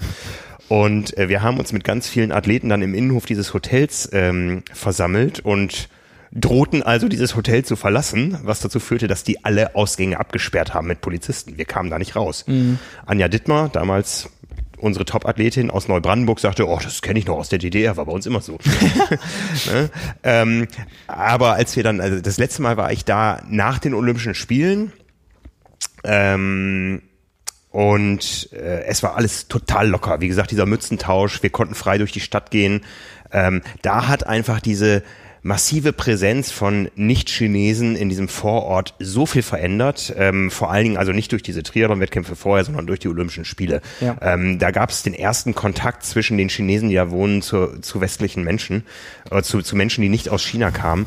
Und das hat im Bewusstsein so viel verändert da, ähm, auch, auch, auch in Peking selbst. Ich war damals noch mit, mit Jan Sägert da, wir konnten da völlig frei durch die Stadt gehen. Wir wurden ganz oft abgesprochen, die Chinesen wollten Fotos mit uns machen. Das war das, das häufigste, dass die Chinesen ja. Fotos mit einem Nicht-Chinesen haben wollten. Das war bei den ersten Besuchen da undenkbar und da hat einfach die Präsenz vor allen Dingen von Olympia ganz viel geändert. Und äh, wenn es das nicht gegeben hätte, wäre Peking noch genauso. Also auch in China gibt es immer wieder Fortschritte, Rückschritte, aber der Bevölkerung ist bewusst geworden, es gibt, ähm, es gibt eine freie Welt. Ja. Warum ich jetzt zum Beispiel auch gesagt habe, dass ich ein Problem damit hätte, da vielleicht selbst nochmal hinzufahren. Also Berichterstattung aus der Ferne, Rennberichte schreiben und so weiter, wäre für mich auch nochmal was anderes, ist einfach diese direkte Verbindung. Es ist nicht nur eine Veranstaltung in einem Land, wo die Zustände so sind. Mhm. Es ist eine Veranstaltung, die letztendlich repräsentiert wird von demjenigen, der mitverantwortlich ist für diese Zustände. Und das ist das, was mir so aufstößt. Und mhm. da, also, wie, wie, gesagt, es wäre es wäre für mich ja. was anderes, äh, auch zweifelhaft, auch zu diskutieren, wenn man Geld von einer Ölfirma aus Bahrain bekommt und das auch unterstützt. Das ist das eine. Aber Geld zu bekommen von denjenigen, die dafür sorgen, dass sich nichts ändert, das ist, ähm, das finde ich schwierig. Ja. Aber diese Zustände die, die sind da. Jetzt gibt es ein Triathlon, jetzt gibt es die Chance, dahin zu fahren. Es gibt äh, die Chance, äh, Kontakte zu pflegen, auszutauschen. Ähm, würde es den Triathlon nicht geben, wären die Zustände auch so. Ich sehe nach wie vor so den äh, ein, Funken der ich, Hoffnung. Ich sehe schon, du, ich sehe schon, du bist Jan Frodeno, ich bin Sebastian Kiene. ja. Sportlich ist vielleicht Unterschied, äh, umgekehrt. Ja, ja, na klar, klar. Nein, ja, ja. Also ich, ich sehe diese Bedenken und kann sie voll nachvollziehen, aber ich sehe auch diese Chance und ich sehe auch äh, eine ganz andere Verantwortung. Ja, wir äh, wir regen uns darüber auf, dass Olympische Winterspiele in Peking oder in Sochi und was weiß ich wo stattfinden, äh, dass eines äh, der höchst bezahlten Triathlon-Geschehen der Welt, sei es, äh, wir reden über Preisgelder oder über, über, über Sponsoring-Einnahmen, äh, in der arabischen Welt stattfindet, aber lehnen in Hamburg Olympische Spiele ab. Ja, äh, wir, ja, wir, wir zeigen ja. mit dem Finger woanders hin, aber haben nicht den, den, den Mumm, selbst die Dinge in die Hand zu nehmen. Ja, ähm, weil, weil, weil das dann so ist wie immer, jeder ist sich selbst der Nächste. Ja. Man hat Angst davor, irgendwas draufzuzahlen, dass davon die Leute, die halt sportfern sind, was ja wahrscheinlich mhm. im Endeffekt trotz Sportstadt Hamburg und so weiter die Mehrheit ist, ähm, das war ja ausschlaggebend dafür. Und mhm. das ist wieder so, man hat einfach quasi an sich selbst gedacht, man hatte da vielleicht irgendwie Angst davor, Stadtbild verändert sich, Kosten und ja, so weiter. Ja. Und dann denkt man an sich selbst und ja. Das ist erstmal, bringt für mich vielleicht einen Nachteil und so weit denkst du dann gar nicht. Also dann kann man, das ist ja dieses Ding, wenn du willst, kannst du dir das ja immer schön oder schlecht reden. Ja, ja. So nach mhm. dem Motto, ob wir das jetzt machen oder nicht, das bewirkt sowieso dann nichts, aber dann mhm. gucke ich lieber, was ich daraus ziehen kann oder halt nicht. Mir geht's nur einfach darum, um, um vielleicht einmal da das Zitat eben zu bringen, weil wir dabei waren. Also Jan Frodeno hat sich ja dazu auch geäußert und dazu mehrfach auch Stellung bezogen in unterschiedlichen Sendungen und Formaten und hat dann zum Beispiel gesagt, zwischen Sport und Politik müsse getrennt werden. Will man im Kleinen etwas bewirken, was du eben sagst, ähm, das Engagement im Sport ist besser als gar nichts zu tun. Und dann die Bezeichnung dazu, Frodeno hofft, mit der Popularität des Triathlons und Ausdauersport im Land auch den inneren Frieden des Landes zu fördern. Ist ja, ist ja quasi mhm. das, was du sagst. Und das ist für mich ein Widerspruch, weil den Frieden gibt es unter anderem nur nicht, weil durch die Familie und der Person, die quasi unter anderem auch Frodeno finanziert. Ja, und das ja. ist für mich der mhm, Widerspruch. Mhm, mhm. Deswegen sage ich, mit einer ja. Firma ist es was anderes, aber dann zu sagen, irgendwie nur Sport und nicht Politik, das, das ist quasi eins in diesem Fall. Ja, und, und wir wissen genau, dass, dass der Triathlon als Elitesportart äh, niemals in äh, den schiitischen Randdörfern ankommen wird. Ja. Ne? Also ähm, ja, also der, der, der Triathlon als solches wird nichts verändern, aber vielleicht äh, kann es Dinge verändern, dass, dass äh, wir hingucken. Ja. Und dass darüber diskutiert wird, ja. Ähm, Bahrain wäre ohne die Formel 1 vielleicht komplett. Wären die Zustände so, aber niemand ja. würde darüber sprechen und ja. niemand würde es wahrnehmen. Was, was, wär, was, ja. was wäre, wenn es jetzt eine ähm, Challenge Pyongyang geben würde? Ja. Ich, ich habe ich hab übrigens immer, ich habe äh, bis vor ein paar Jahren gesagt, mein Traumreiseziel, was ich unbedingt sehen möchte, ähm, ist Nordkorea. Ich war in Südkorea zweimal. Ähm, ich habe fast über die Grenze geguckt. Das hat mich so fasziniert. Ich habe immer gesagt, ich möchte das einmal mit eigenen Augen sehen. Ähm, inzwischen weiß man, man wird es nie mit eigenen Augen sehen können, sondern nur durch die Augen, die einem ja. äh, an gewissen Stellen zugehalten werden. Richtig. Ähm, und es ist ja auch nicht ungefährlich, da zu sein, äh, vor allen Dingen als Journalist. Also ich habe das von meiner Reiseliste gestrichen, äh, sofern sich nicht große Dinge ändern. Aber ich bin bin heilfroh darüber, dass ich dass ich eben ähm, über meinen Job in die arabische Welt reisen konnte und äh, ein, ein genaueres Bild von den Dingen habe, als äh, es nur über die Tagesschau zu sehen. Ja, also ja und das ist ja auch immer ein großer Punkt, wie wird es in den Medien dargestellt und deswegen mhm. bin ich auch froh, dass ich die Gelegenheit hatte, nochmal mir das anzugucken, auch nochmal aus einem anderen Blickwinkel. Ohne, ohne unsere persönlichen Eindrücke, ich meine, unsere Meinung ist ähm, vielleicht nicht nicht ganz ganz deckungsgleich, aber grundsätzlich wir wissen, äh, wir haben darüber gesprochen, da ist ein ein da herrschen Repressalien. Ähm, diese Repressalien werden mit Sport verknüpft irgendwie ähm, und wir können das alles nicht für gut heißen, ja. Ähm, aber ohne, ohne da gewesen zu sein, hätten wir nie so ein klares Bild und könnten nie, nicht jetzt darüber diskutieren und auch den, den Leuten da draußen die Chance geben, sich ein Meinungsbild ja zu machen. Ne? Das sehe ich ganz genauso. Das ist vielleicht auch ein guter Übergang zu dem, was wir uns ja auch nochmal vorgenommen oder notiert haben, was zum Beispiel ein Sponsoring für die Teams oder für die Sportler mhm, bedeutet. Mhm. Im Fall von Bahrain Endurance 13, wie schon gesagt, bedeutet das, das in dem Fall, dass in den letzten Jahren auch schon alle Teammitglieder ähm, zu dem Rennen oder dem Rennwochenende nach Bahrain kommen und sich auch engagieren. Auch mhm. dieses Jahr wieder Schulen besuchen, Radausfahrten leiten, ähm, Kinder, Jugendliche, aber auch Erwachsene zusammenbringen im Sport und das wird gemacht. Das bewirkt aber, auch was. Aber, aber da können wir davon ausgehen, dass das Vorzeigeprojekte sind. Natürlich. Ne? Aber deswegen mhm. sage ich gerade, das ist die, ist ja quasi die Differenzierung, die du vorher auch machen wolltest. Also ja, ja, das ist, ja, ja. Das ist ja. Ich erinnere mich an die Olympiaeröffnung in, in, in äh, Peking damals. Imposante Schau, viele Menschen. Das waren alles Militärs, ja. Also das wird auch nicht anders sein. Das mhm. wird nicht irgendeine Schule vom Lande sein, äh, die ja. Jan Frodeno da besucht. Das sind äh, sorgfältig ausgewählte Projekte. Ja. Davon, davon gehe ich auch aus. Und aber so diese, diese Gelegenheiten, die es da gibt, gerade was so Frauenläufe, Kinderläufe ähm, angeht, das ist natürlich eine, eine Chance, die es vielleicht ja. sonst nicht geben würde und dass man da beim, die großen... Beim Thema Frauenlauf gebe ich dir absolut recht. Ja. ja. Also das war damals in Jordanien und das ist lange her. Ich glaube, das war 2000... Oh, ich habe für irgendein Examen gelernt noch im Flieger. Ähm, das muss um die Jahrtausendwende gewesen sein. Da war es eine Sensation, dass da einzelne Frauen mitliefen. Die liefen aber diesen Marathon oder Ultramarathon komplett verschleiert. Mhm. Ja, ähm, das war das waren Sensationen, ja. Und nur über das regelmäßige, ähm, da macht jemand sowas, ähm, wir erinnern uns an die, an die Läuferin aus der Türkei und so, ähm, bewegen sich Dinge. Ja? Also da ja. kann der Sport wirklich helfen. Ja, und auch dass ähm, in dem Fall da die Idole dazu dahin geholt mhm, werden, dass mhm. man das kleine, kleine Kinder oder Jugendliche Vorbilder haben, was natürlich immer motiviert. Ja. Also auch, auch dich, auch mich, ähm, was immer hilft, das äh, als festen Bestandteil im Leben irgendwie zu integrieren, also mhm. Sport mhm. in dem Fall. Das ist natürlich auch eine enorme Zusatzmotivation, als einfach nur so zu sagen, ich probiere den Sport aus und wenn er mir gefällt, mache ich weiter. So, das ist einfach ein Antrieb, ja, äh, das, persönlich, das persönlich zu erleben. Und mhm. das, das ist auch einfach so. Mhm. Ähm, ansonsten, wenn man die Teammitglieder jetzt, um das auf das Triathlon-Team zu beschränken, sind halt einmal im Jahr da, unternehmen verschiedene Sachen. Ähm, wie gesagt, Veranstaltungen, wo auch immer oder nicht, es wird auf jeden Fall mhm. was gemacht und angefasst. Da müssen wir auch nochmal den Begriff Team hinterleuchten. Ja, wir haben alle mitbekommen, äh, die äh, offene Feindschaft zwischen Jan Frodeno ja. und äh, Alistair Brownlee. Und auf dem Teambild posieren sie nebeneinander. Posieren sie nebeneinander, sind, ja. glaube ich, somit die einzigen, die den Arm nicht bei den sitzenden Leuten da hinten um ja, sich ja, legen ja, und so. Ne? Alistair hat, äh, hat äh, Jan auf der Radstrecke des Ironman Hawaii übelst äh, beschimpft. Dann gab es diese Rempelei im Ziel, äh, was Jan Frodeno zu der Aussage der Penner hin äh, hat verleiten lassen. Das mag im Effekt gewesen sein. Äh, ein bisschen gewundert hat uns seine Aussage auf der Bühne der Selfish Night bei den Triathlon Awards, wo er, glaube ich, vom Inselaffen gesprochen hat. Also ähm, da hatte er Zeit zu reflektieren. Also die Feindschaft ist wirklich offen und äh, ja, da ist der Begriff Team dann doch eher.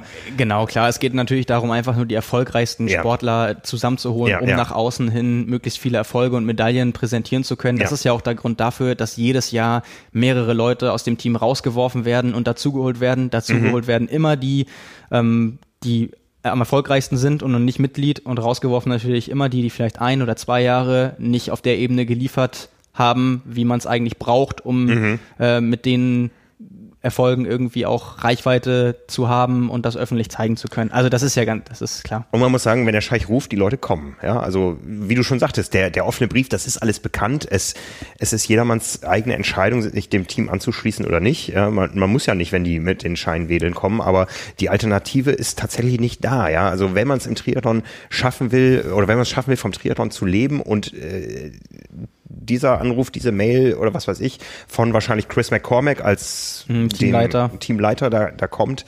Äh, äh, auch eine illustre Figur im Triathlon-Sport, ja, ähm, ähm, äh, wäre eine eigene Folge wert. ja, ähm, ja. Ja, ähm, und, und das ist auch für mich so ein Fazit von dem ganzen Thema. Dass es einfach schade ist, dass es im Triathlon keine Alternativen gibt, die einem das Leben als Profisportler ausreichend finanzieren, weil wenn es einfacher wäre oder der Normalfall, mhm. dass man davon leben kann, dass man vielleicht auch was zurücklegen kann, dann wäre vielleicht die Entscheidung des einen oder anderen Athleten vielleicht auch eben ja. so, dass sie sagen, ich mache das nicht. Und ja. einfach, weil ich es nicht brauche. Weil ja. ich, ich denke, das kann man schon sagen. Wir kommen gleich nochmal auf die Aussagen von Sebastian Kienle vielleicht zu sprechen. Ähm, man kann sich das mit einigen Gründen sicherlich schönreden, aber wenn man die Wahl hätte, dann würde man bestimmt nicht sich dafür entscheiden, aus dem Grund einfach nur ausschließlich, um was Gutes zu tun. Niemand würde ja ohne Geld jetzt von denen wahrscheinlich ein Projekt in Afrika annehmen, wenn das da um Mini-Beträge gehen würde. Natürlich ist das ein Nebeneffekt oder halt Haupteffekt, mhm, mhm, der überhaupt jemanden dazu be bewegt, darüber nachzudenken, Teil davon zu werden. Mhm. Und ich finde halt, das ist vielleicht das Fazit davon, dass es schade ist, dass es im Triathlon einfach keine anderen Mittel gibt. Dass das eben ja. der Grund dafür ja. ist, dass wir diese Diskussion überhaupt führen müssen. Weil dem Ruf des Geldes ähm, würden vielleicht viele nicht folgen, wenn das Geld woanders auch zu holen wäre. Das wird wohl so sein. Das, das glaube ich ganz bestimmt, ja. Ja. Und das, das Problem bei der ganzen Geschichte ist ja nun mal, dass man sich bei einem Sponsoring, dass man erstmal davon ausgeht, Athleten machen das, weil sie von dem Produkt, von der Firma überzeugt sind. In, Gerade in der heutigen Zeit, alles andere ist ja auch nicht mehr authentisch. Und dann ist es natürlich mhm. schwierig, wenn man sich für solche Sachen rechtfertigen muss oder wenn man zum Beispiel im Fall von Alistair Brownlee dann gar nichts dazu sagt. Mhm. Das ist ja noch, das spricht ja, also nichts zu sagen ist in dem Fall ja wirklich wie ganz viel zu sagen. Das steht ja schon für sich. Und äh, das ist natürlich das Schwierige bei solchen Sponsorings, wenn man halt denkt, okay, man repräsentiert halt was, man steht dafür. Und ja, die Leute ja. gehen erstmal davon aus, dass man mit gutem Gewissen dahinter steht. Man hat sich bewusst dafür entschieden. Und das ist natürlich auch Anfang, Anfang der Diskussion. Was man dazu noch sagen muss, ich habe extra da, da nochmal nachgeguckt, äh, beispielsweise Jan Frodeno hat seine Bekanntgabe zur Teamzugehörigkeit am äh, 9. Mai 2015, ich glaube nur zwei Tage nachdem bekannt gegeben wurde, dass es das Team überhaupt geben wird, hat er ähm, verkündet, noch vor seinem ersten Hawaii-Sieg und dann auch gesagt, er ist äh, stolz mit den besten Athleten der Welt äh, Rennen bestreiten zu können, beziehungsweise in einem Team zu sein und Gutes durch den Sport äh, tun zu können. 25 Prozent der Prämien, die er dadurch erzielt, gehen in die Sportentwicklung des Landes Bahrain und geben Jungsportlern und Athleten die Chance, ihren Traum verfolgen zu können. Also diesen Ansatz, ähm, äh, durch Sport was Gutes zu bewegen, den gab es schon 2015. Mhm. Das kam jetzt nicht erst dazu, als er dazu irgendwo befragt wurde.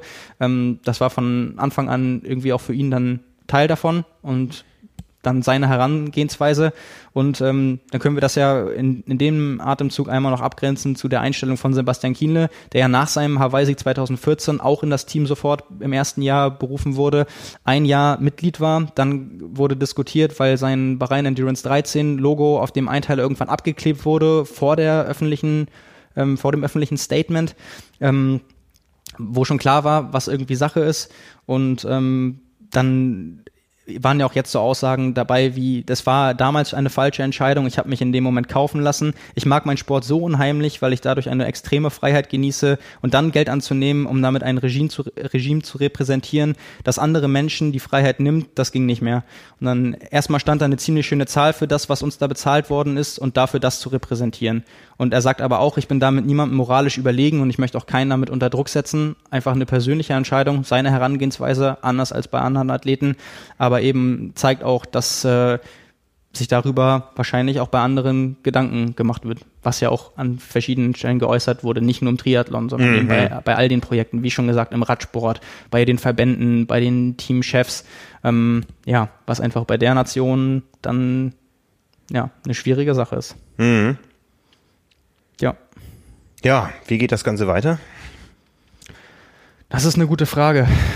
Also ich weiß auf jeden Fall jetzt, nachdem ich die Hintergründe kenne und ich habe einfach auch dieses Wissen gebraucht, auch wenn natürlich nicht jeder die Mittel hat, vor Ort zu sein, mit Menschen zu sprechen, so tief irgendwie auch zu recherchieren, einfach äh, festgestellt, dass mich persönlich dieser Anblick, dass sich Sportler mit dieser Person zeigen, das ist für mich eigentlich das Problem. Das Land als solches, das, wir haben es besprochen, es gibt genug zweifelhafte Länder, die auch im Sport Einfluss nehmen und auch vielleicht Schlechtes bewirken und wo auch die Situation im, im Land ähm, sehr, sehr zweifelhaft ist. Aber zu sehen, wie die Athleten, die auch so viel Vorbildfunktion haben, einfach genau mit diesem Menschen da irgendwie Zeit verbringen, eingeladen werden, die äh, Ausflüge, was weiß ich, da zusammen Fußball schauen und was man alles gesehen hat, ähm, so als wenn da nichts wäre, als wenn mhm. das jemand ist, mit dem man sich wirklich zeigen könnte, weil das, ja, das ist einfach das, was mich jetzt im Endeffekt wirklich auch schockiert hat, als mir klar war, was wirklich auch dahinter steckt, hinter mhm. der ganzen Historie und vor allem hinter der Person. Und wo ich mich dann gefragt habe, wie man da mit, mit gutem Gewissen ähm, einfach irgendwie ja, Zeit mit der Person verbringen kann mhm. und das quasi als Aushängeschild mit zu unterstützen. Mhm. Ich habe gerade noch mal gefunden, was ich 2016, als wir diese zehn einflussreichsten Persönlichkeiten in der Triathlon-Welt äh, äh, gewählt haben, äh, was ich da zu dem Scheich geschrieben habe. Das Schlusswort war Ähm, die Kalifas sind es gewohnt zu bestimmen. Sollte Prinz Nasser eines Tages eine neue Herausforderung finden, könnte der Triathlon im Königreich nur noch als Märchen aus Tausend und einer Nacht in Erinnerung bleiben. Vielleicht wäre es das Beste für den Sport. Ein sehr schönes Schlusswort. Ja, der letzte Satz, der war jetzt frei, der stand damals nicht drin, aber vielleicht wäre es wirklich das Beste, wenn dieses Thema irgendwann sich von selbst erledigt, weil ähm, und auf andere, anderer Ebene Lösungen gefunden werden, wie man solche Länder und in dem Fall Bahrain vielleicht voranbringen kann. Ja, lass uns einen großen Sponsor in Deutschland finden. Das wäre sehr wünschenswert. Ja. Ist, glaube ich, eine lange Episode geworden. Jeder, der bis hierher gehört hat. Ähm, vielen Dank fürs Zuhören. Ja, es war die, die längste mit über zwei Stunden äh, Carbonlaktat-Episode, sicher auch die politischste. Ja, aber wie gesagt, ähm, gerne Meinung, sicherlich auch viel Kritik. Ähm, ich habe mir in dem Fall viel Mühe gemacht und war mir ein Anliegen, war uns ein Anliegen, darüber zu sprechen, auch auf der Ebene. Ja, und danke dafür, für die viele Mühe. Ja, ich habe auch viel gelernt in der ganzen Geschichte jetzt. Ja. Und ähm, ja, werde das auch für mich einmal ein bisschen sacken lassen. Ich auch, auf jeden Fall, gerade nachdem ich da war. Das war schon wirklich, äh, ja, hat viele, viele Eindrücke hinterlassen. Ja. Wir haben noch zwei Episoden, die wir dieses Jahr aufnehmen werden von Carbon und Laktat. Einmal werden wir natürlich die ganze Saison noch einmal aus sportlicher Sicht zusammenfassen. Und in der zweiten Episode, die noch dieses Jahr kommt, wird es nochmal um unsere ganz persönlichen Highlights geben, wo jeder sein eigenes Erlebnis hat, äh, was ihn beeindruckt hat oder was ihn bewegt hat. Ähm, das wird nochmal eine sehr persönliche Folge. Ich habe am Freitag noch bei Triathlon Talk zu Gast Thorsten Schröder, den Tagesschausprecher, der vor zwei Jahren den Ironman Hawaii gefinisht hat und äh, über seinen Weg ins Hawaii-Ziel und seine Visionen und Ideen für die Zukunft sprechen wird. Und am Donnerstag der kommenden Woche, am 19. Dezember, gibt es nochmal einen Podcast äh, aus der Reihe Power and Pace mit Björn Giesmann über das Januar, über das Weihnachts- und Januartraining für Triathleten. Ähm, ja, von daher äh, wird es noch einiges geben auf diesem Kanal. Euch allen vielen Dank fürs Zuhören. Ähm, gerade heute freuen wir uns natürlich über jeden Kommentar, über jeden äh, ja, Eindruck, den ihr uns aus eurer Sicht dann noch mitteilen wollt und sagen in dem Sinne Vielen Dank fürs Zuhören. Und bis zum nächsten Mal. Und bis zum nächsten Mal. Danke dir, Simon. Danke, Frank. Ciao. Ciao.